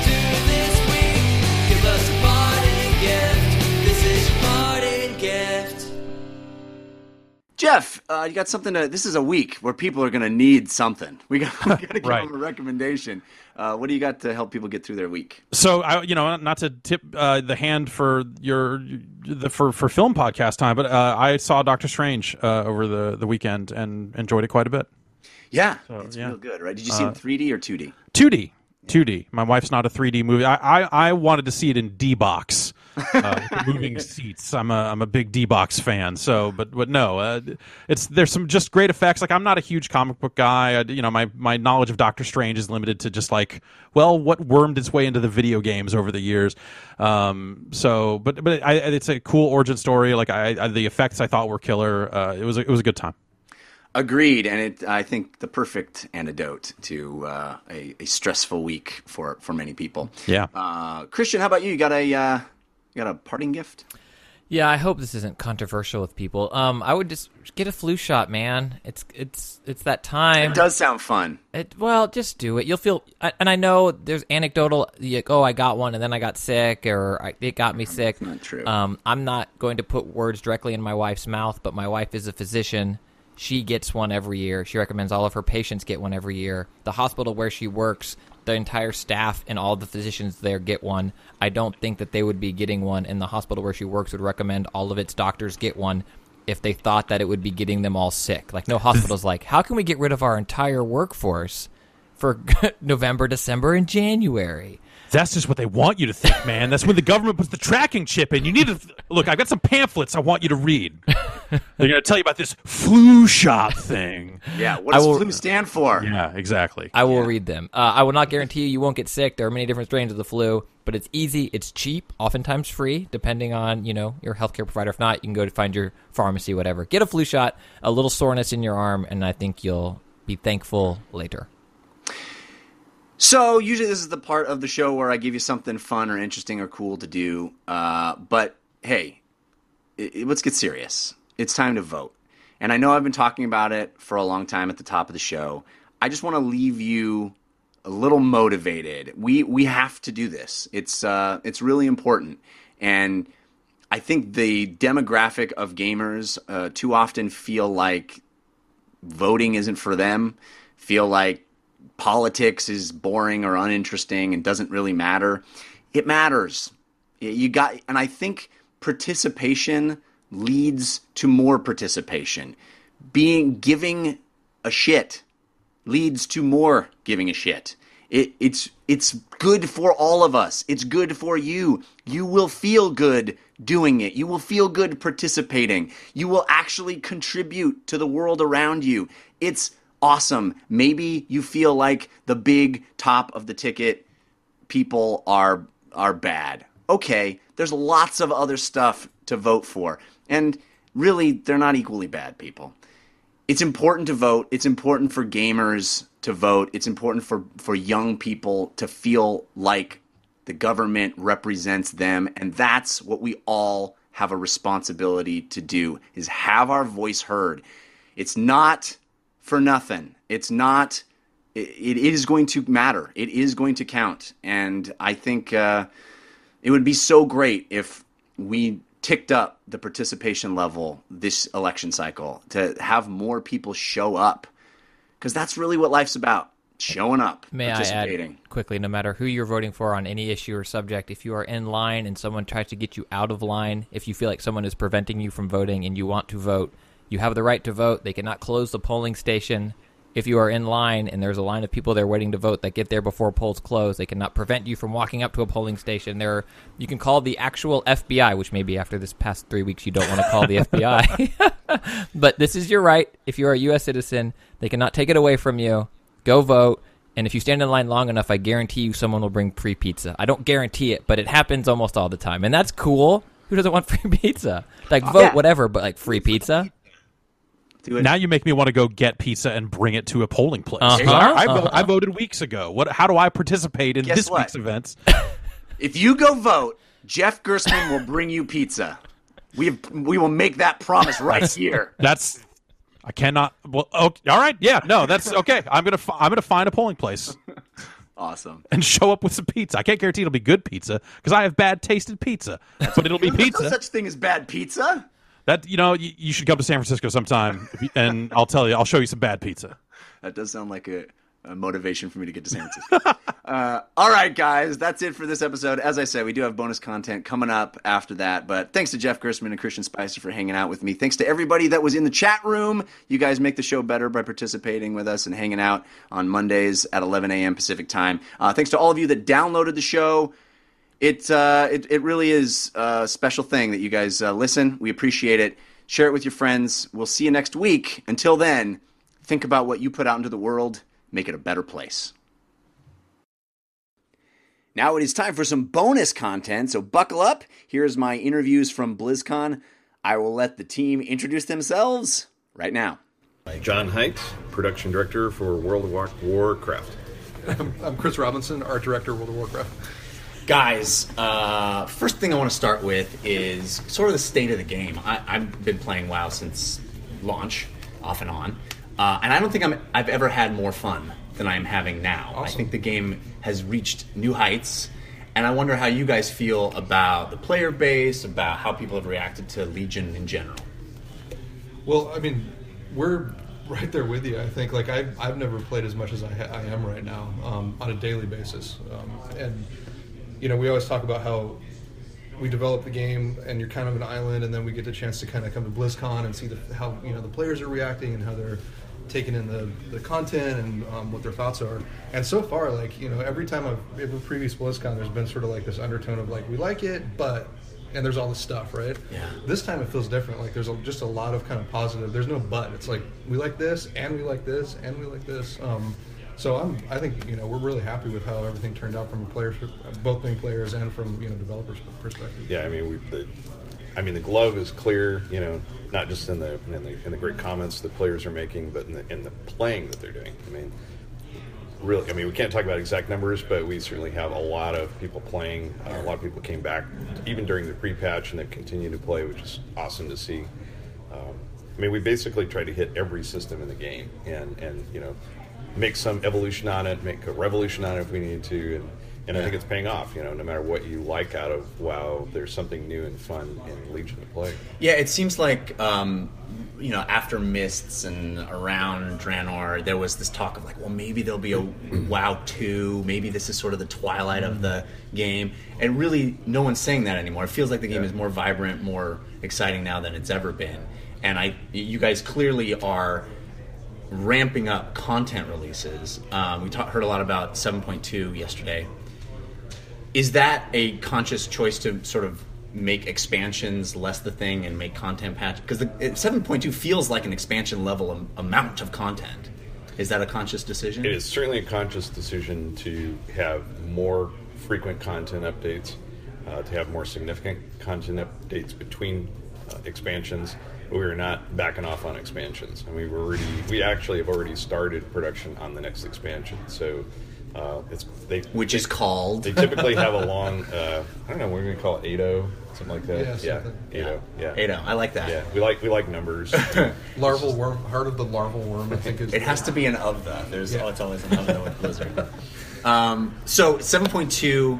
Uh, I'm thrilled about flying around on my owl because I'm a priest. I was jumping out of my skin seeing class mounts. Can you talk about some of the other stuff that we're, we're seeing in 7.2 up, upcoming? Why don't you talk about some of the stuff and I'll hit whatever you don't cover. Well, he already hit the class mount, so That's got- it? Yeah. Oh, okay. That's massive. I mean, that's that's huge. Can you talk a little bit about how the skill challenge that's required to get those? Um, they're all out of your order halls. There's obviously going to be a quest line associated with it. Each one is going to have a little bit unique flavor. Hopefully, you'll like the priest one because it fits, you know, the uh, your particular spec and the stuff you would have to do as a priest. Um, I can't talk about specifics honestly because I haven't actually gone through gone through you know our own PTR to see, hey, you know, how does my class play out? Yeah. Um, Chris can tell you about all the mounts because his team built them. I'm very jealous of the shaman mount. Yeah. It's amazing. My that's buddy's a good. shaman, and he was like, "What? What? What? I get to ride ride an elemental." Yeah. Yeah. No, I, that, I think that that selling that class fantasy was a big part of. I- You know, I would imagine why people feel maybe more connected to this expansion than they have the previous expansions. Is we really, if you take into consideration like artifact weapons and and order halls, and now like kind of capping it with like a, a class specific mount. Um, it's sort of like the holistic picture of what it feels like to be that class, and so. For me, when you see another mount and it's a class specific mount and it makes you go, makes you jealous or makes you go like, oh, I want to roll that class, it's actually really good timing with unlocking flying, you know, shortly thereafter as well because it kind of encourages that alt growth or you know, like rolling something else just because you're you're really stoked about what their kit looks like. So, anytime that we can use art to really double down and sell the fantasy behind the game and kind of support lore and support design, that that marriage of those elements and, and having it be as successful as I feel like it has been this time is really gratifying. Do you feel like the artifact grind is uh, counterproductive to that in any way about rolling and all? Because I feel like, for me, the amount of artifact power that I need to, to Yeah. grind is kind of prevents me from, you know, splitting up my time investment. Well, you should you should always be every opportunity you should be investing in the art, artifact research Right. because what that does is that increases the amount of power you're going to get each time you go out and you know complete a world quest or you know uh, do a quest that, that grants you artifact power. Um, so you'll find over time that that, that that cost or the time required to to build up the next spec or play you know. Um, like I, I essentially I have a, a dual spec. I do tank and, and DPS. I had the same gripe in the first you know month. I'm like, what? You know, you're really. And now it's it's coming pretty easily. You Yeah. know, I get I'm getting like 6,000, Right. 9,000 artifact power. I mean, the Suramar quest, especially if you haven't done that whole chain, they're Right. they're pretty generous in terms of artifact power. We intentionally do that, um, and we'll do that when we open up. You asked earlier about seven two. I don't know if you want me to Please. hit on some of that. Yeah. Uh, when we open up Broken Shore, I mean that's big zone. I mean, a lot of you know activity happening there. We're gonna have a lot of artifact quests. We had a lot of, uh, or excuse me, a lot of uh, world quests. A lot of like the artifact quests. We had a lot of people excited about the demon invasions that we did in the pre-patch. Um, but because so many people actually joined us when Legion dropped, they missed some of the, Right. demon invasions. So we're bringing those back. So those are going to actually be part of you know seven two drops. So you'll see maybe new locales, but Right. uh, everyone will get to participate in that again uh, with new rewards and, and, and goodness. And we're going to use our world quest system to kind of indicate you know where this stuff's happening and guide you there.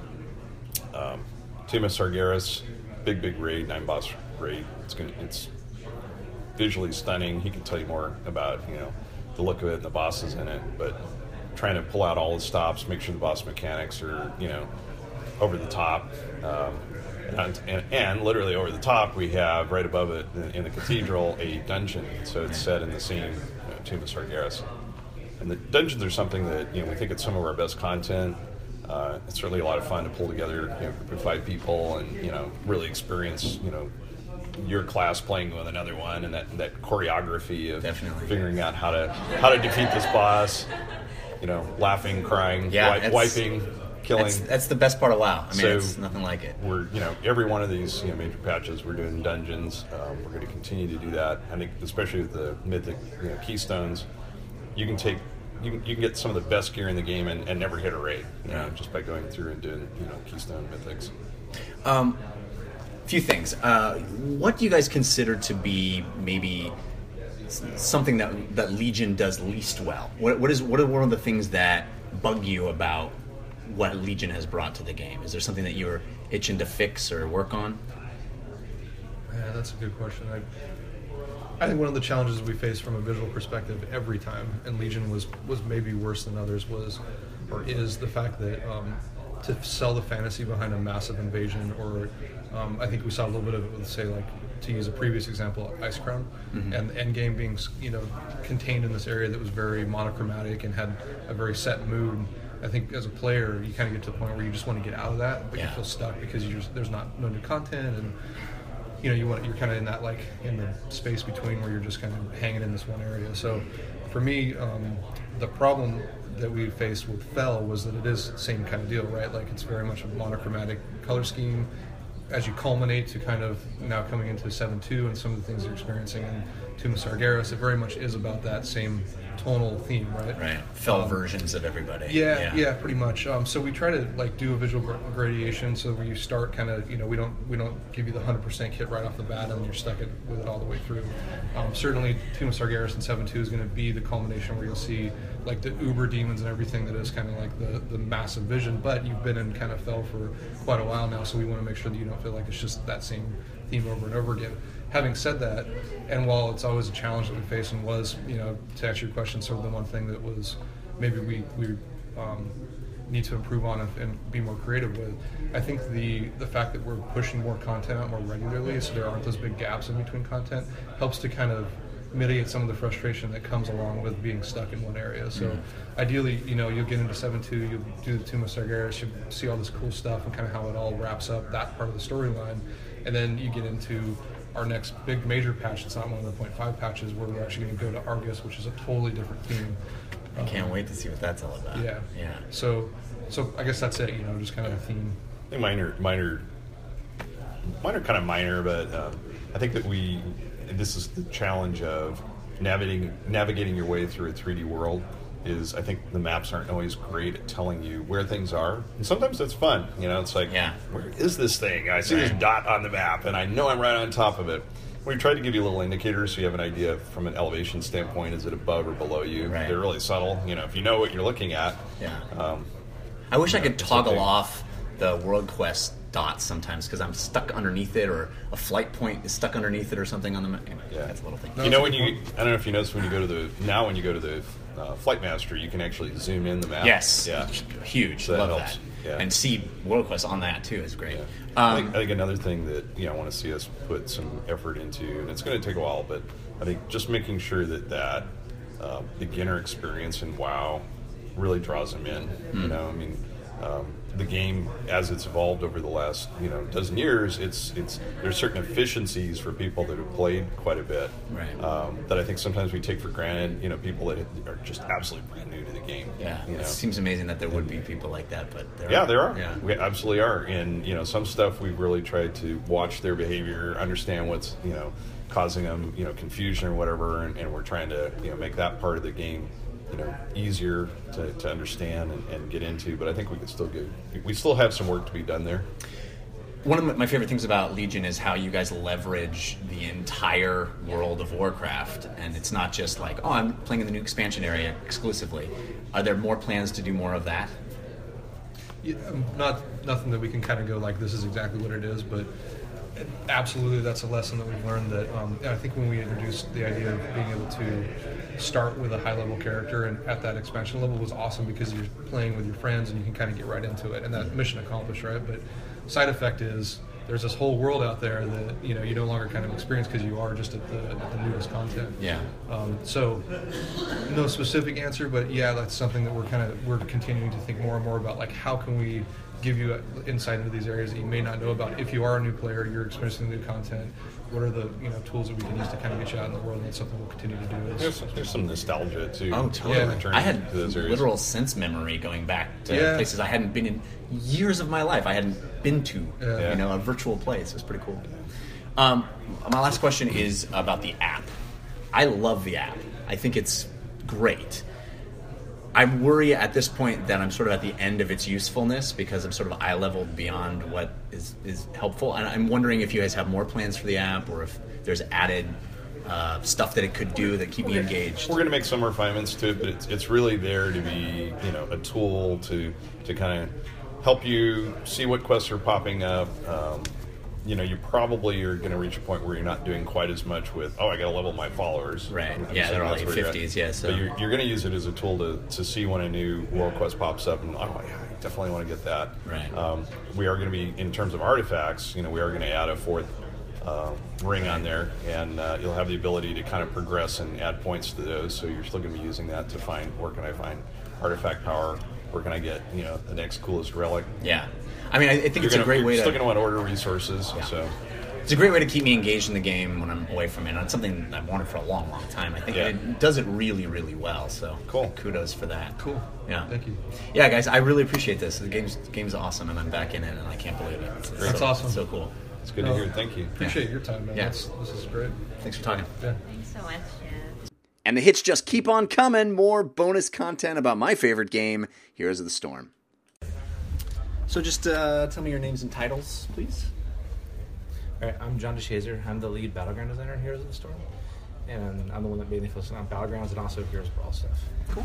Uh, my name is Claudio Gentilini, and I'm one of the uh, design producers working on Heroes. I love your game.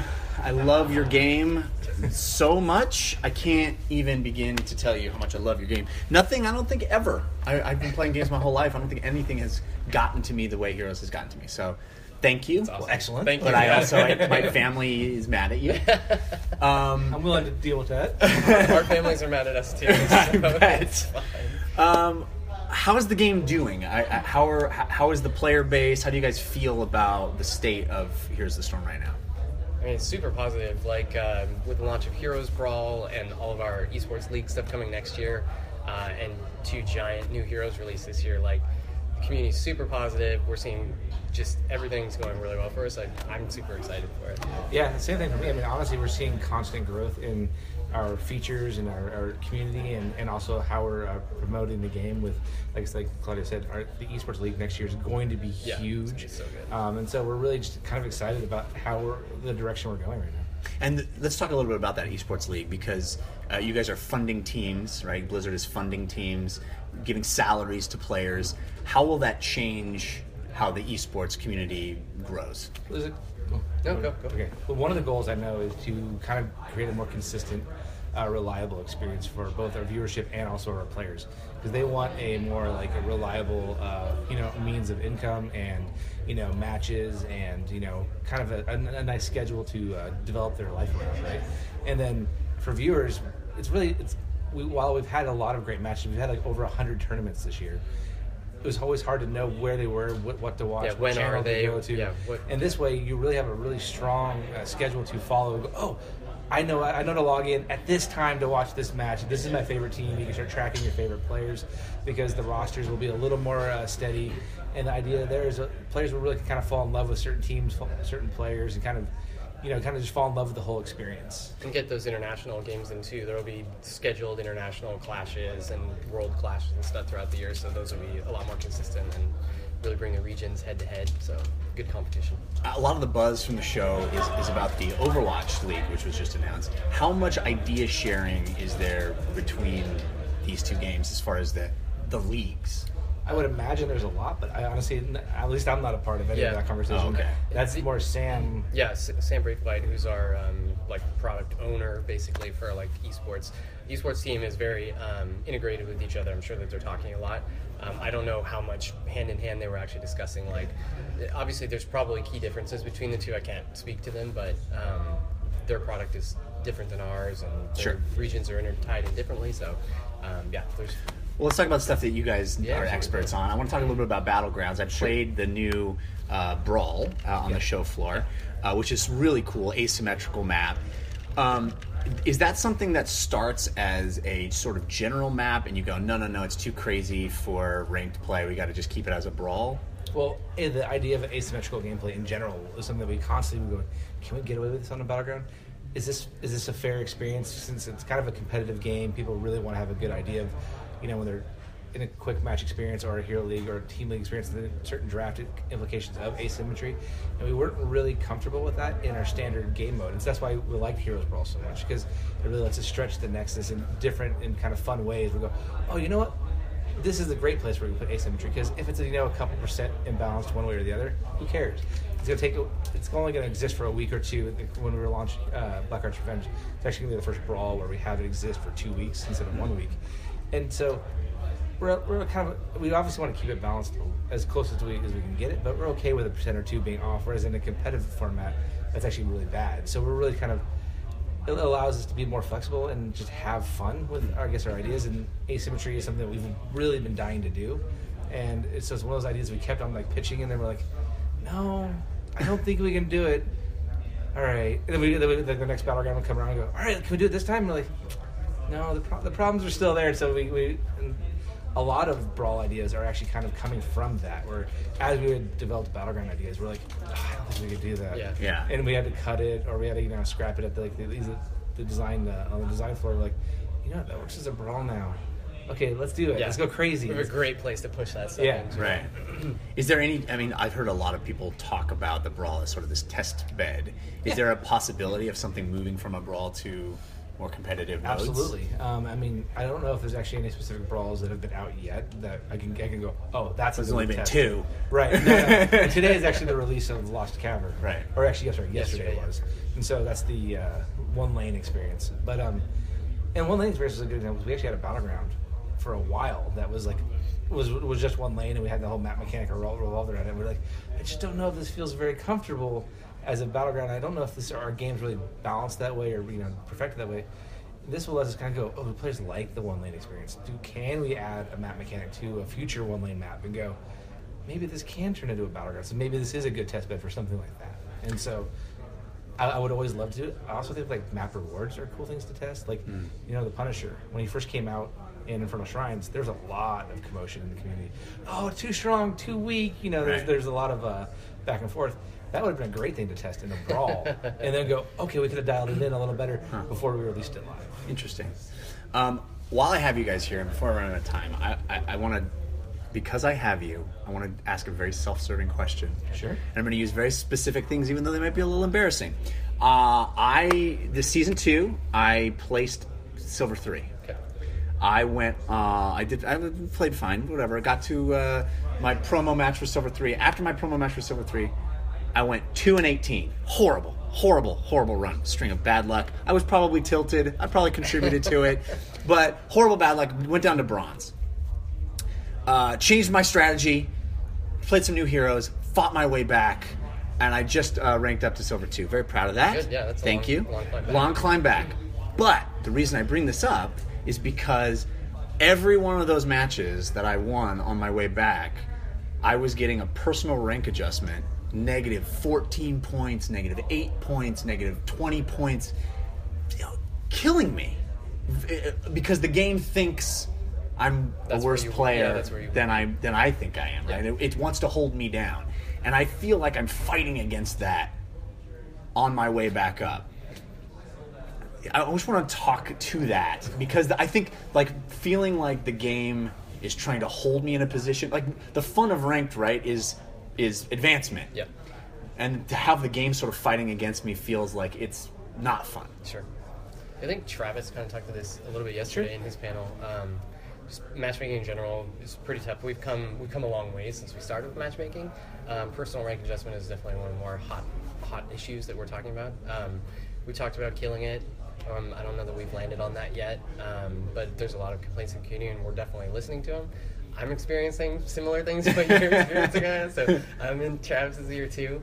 Um, but they're yeah, it's it's just the system divergence of um, yeah, like you said, where the game thinks you are, and then um, where your actual rank is based on maybe you had really good placement matches, and um, your uncertainty is is higher during that period, and your uncertainty being um, how much we move you one direction or another. Right. So if you win a lot, like at the beginning, uh, it can move your your matchmaking rank like up, and then you'll place higher in your league. And then if you go on bad losing streaks, streaks are where things usually get a little bit dirty, just because the game's like, oh, I don't know, this is Right. not, not performing well. We thought he was here, and they'll start dragging you down. And like I said, it feels bad, but we're definitely hearing the feedback, and we're I, I, yeah, we're gonna look into addressing something. Good. I feel good about that. Let's talk about the heroes that were announced here. Uh, Ragnaros is so fun, uh, and so is Varian. They're both really Yeah, fun right cool. away. Um, what are the challenges in a character like Ragnaros for stuff moving forward? Like, or even looking back, it's like, well, can this guy work with all the battlegrounds we already have? Sure. So like that's one of the things actually that was for uh, Blackheart's Revenge. Was like people ask me, "Oh, we can't put Ragnaros on Blackheart's Revenge, right? Because Lava Wave doesn't work." And I'm like, "Well, the nice thing about Bra- Brawl mode is we can just disable one of the rogues and just give him the Sulfuras Smash. The Sulfuras Smash obviously works. Like, well, his trait doesn't work. I'm like, Yeah, his trait doesn't work. well, that's fine. Like, this, I mean, with we have a lot of these kind of weird, fun dynamics in brawls, and we're, I think we're allowed to have a little bit of characters having these weird moments where they something doesn't work. Um, but for regular battlegrounds, we actually the designers actually put a lot of thought into that. We were actually okay with the idea that Ragnaros sits on hops onto uh, fort right before it starts getting shot in Sky Temple. That's one of the power mechanics. Is there's Mm. very few heroes in the game that literally will help fix a core or prevent it from taking damage. And Mhm. Tassadar can shield it. Characters that have Mule still, which is actually starting to dwindle, Right. um, can repair it a little bit. Ragnaros can hop on front and take a couple shots. It still has a 90 second cooldown on the trait. It's still, uh, uh, you know, a, kind of like a very powerful ability. So to use it to just save your core, you better not get into a team fight right away. like it can, it it can end up costing you. So we kind of love that dynamic that he can affect the battlefield in unique ways and impact our game in really fun dynamic ways because he is a raid boss. Him bringing something unique to the game is really cool, Mhm. and so we like that. Um, and I think we don't ever really want to shy away from it. I mean, if you look at Vikings, if you look at Cho'Gall, if you look at Abathur, all of our really weird, wacky heroes, we love that they bring unique game styles to the game, and we don't ever want to say no don't make that hero because it'll break all battlegrounds we're like no how do we make it so that he works with battlegrounds you know and adds a adds a positive spin to our game experience Right. Um, Varian, first multi-class hero. Uh, what uh, was? Is there concern at all about like a single single queue solo queue uh, environment where I, I don't know this rando just picked Varian. I don't know if he's going to be a tank or if he's going to be an assassin. Is there concern about sort of that just from a social aspect? Yeah, I mean, we talked about that. Um, I forget how we have him classified right now. I think we have him classified as a warrior. So if you match make, I think it, it slots him in as a warrior right now. Um, you get that with a lot of different heroes. Like you can build Right. some heroes, one like especially say like old Tassadar, right, where he could go lots of damage with Archon and other things. um, you could get kind of a similar experience there. So I don't know. It, it's something we've talked about, but it, it something like that doesn't ultimately stop us. We have ways we can solve those solve those problems. He just does a lot more stuff for Hero League and you know esports and stuff. Just is a draft buster that Right. you're not really sure which way you're going to go. If they first pick him, like okay, do we need to take Now a it- warrior right now, or right. they just pick a melee assassin? You just don't know. Uh, so he, I don't. He does a lot of really good things for us, and we can solve the other problems. Are, is that something that we're going to see more of multi-class? Definitely talking about I him. mean, he's definitely our first experiment. Yeah. And we'll see how the you know the Yeah. community re- See how the receives community likes him. If they, if they love it, if they think it's a fun experience, then I, I absolutely don't. I absolutely see us doing it. Yeah, and he's got a lot of different ways you can build him. I don't think we have any idea what the community is going to do with him yet, so we're going to have to see there. If we make mistakes, we love making mistakes because we get to we have great opportunities to fix them and learn from them, and that's Yeah. something that we take a lot of pride in. Um, and yeah, I mean, we have so many heroes that have the potential to be a multi-class hero that yeah, the, the possibilities are limitless for us. That's honestly one of the things I'm so excited about working on this team with is that this is one of the few t- dev teams I've got to work with that really loves to iterate based off of community feedback. Hmm. We iterate a lot internally before we ship, and we try to make it the best polished, you know, designed experience that we can give you. But when the, it hits, the, you know, the community, things always change, and Yeah. they go, "Oh wow, this is really strong. This is actually a lot weaker than we thought." And we love to listen and respond and esports are great signing. Um, you know, just kind of metrics in general. Like, oh, this hero's got you know really low or really high. Okay, we need to res- resolve it. And we also just like to take a look at talents and go, oh, not while we're also fixing this hero from a you know a power standpoint, we also can fix it from like you know a diversity standpoint, or oh, these these some talents are weak, some talents are strong, and we always like to balance those out while also fixing the hero's uh, strength in general. And Yeah. so we definitely love getting as much feedback as possible. So as the community gives it to us, that gives us more fuel to give them a better experience. I think that's one of the most fun things about the game is when a, an older character gets a talent rework. It's like, oh wow, it's like a, we got a new character almost. Yeah. We were like 19 since the last Yeah. BlizzCon, so That's there's awesome. a ton. Like that. That's huge. Yeah, just upgrades across the board. Well, speaking of uh, feedback, I have two suggestions it, you guys bring can bring to the, to the team. Uh, one of the things I find in draft is uh, I will wear my master skin just as a sort of like I got this. Guy, Yeah, yeah. Trust It me. plays a lot of this character. right? But that means all the fun skins that I've been been buying, I don't get to wear, right?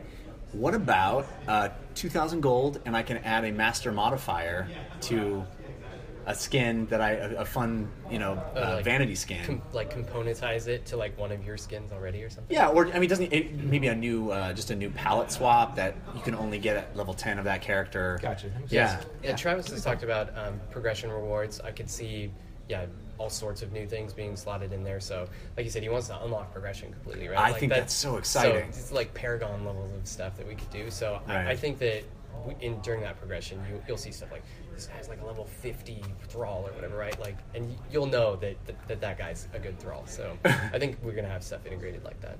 cool. Um, and then also, I, I just want to put in a little uh, request for uh, a skin for Ragnaros where he's a genie. Genie. You know, coming out of the lamp, he's Yeah, blue, a little pretty- Aladdin action. Yeah, yeah, that's yeah, pretty yeah. good, right? I, I like that. I like that it, would, it would really fit the uh, Luxoria tile set. Yeah, right? With, too, yes. Yeah. uh, Tomb of A good basis for it. Temple. Yeah, yeah, Yeah. yeah, We got to have the Tassadar sort of Egyptian thing. Yeah, Yeah. it'd be fun. Well, thanks for talking to me, guys. I, I, like I said, I love the game. I played every day. So thanks a lot. Thanks very much. Appreciate it.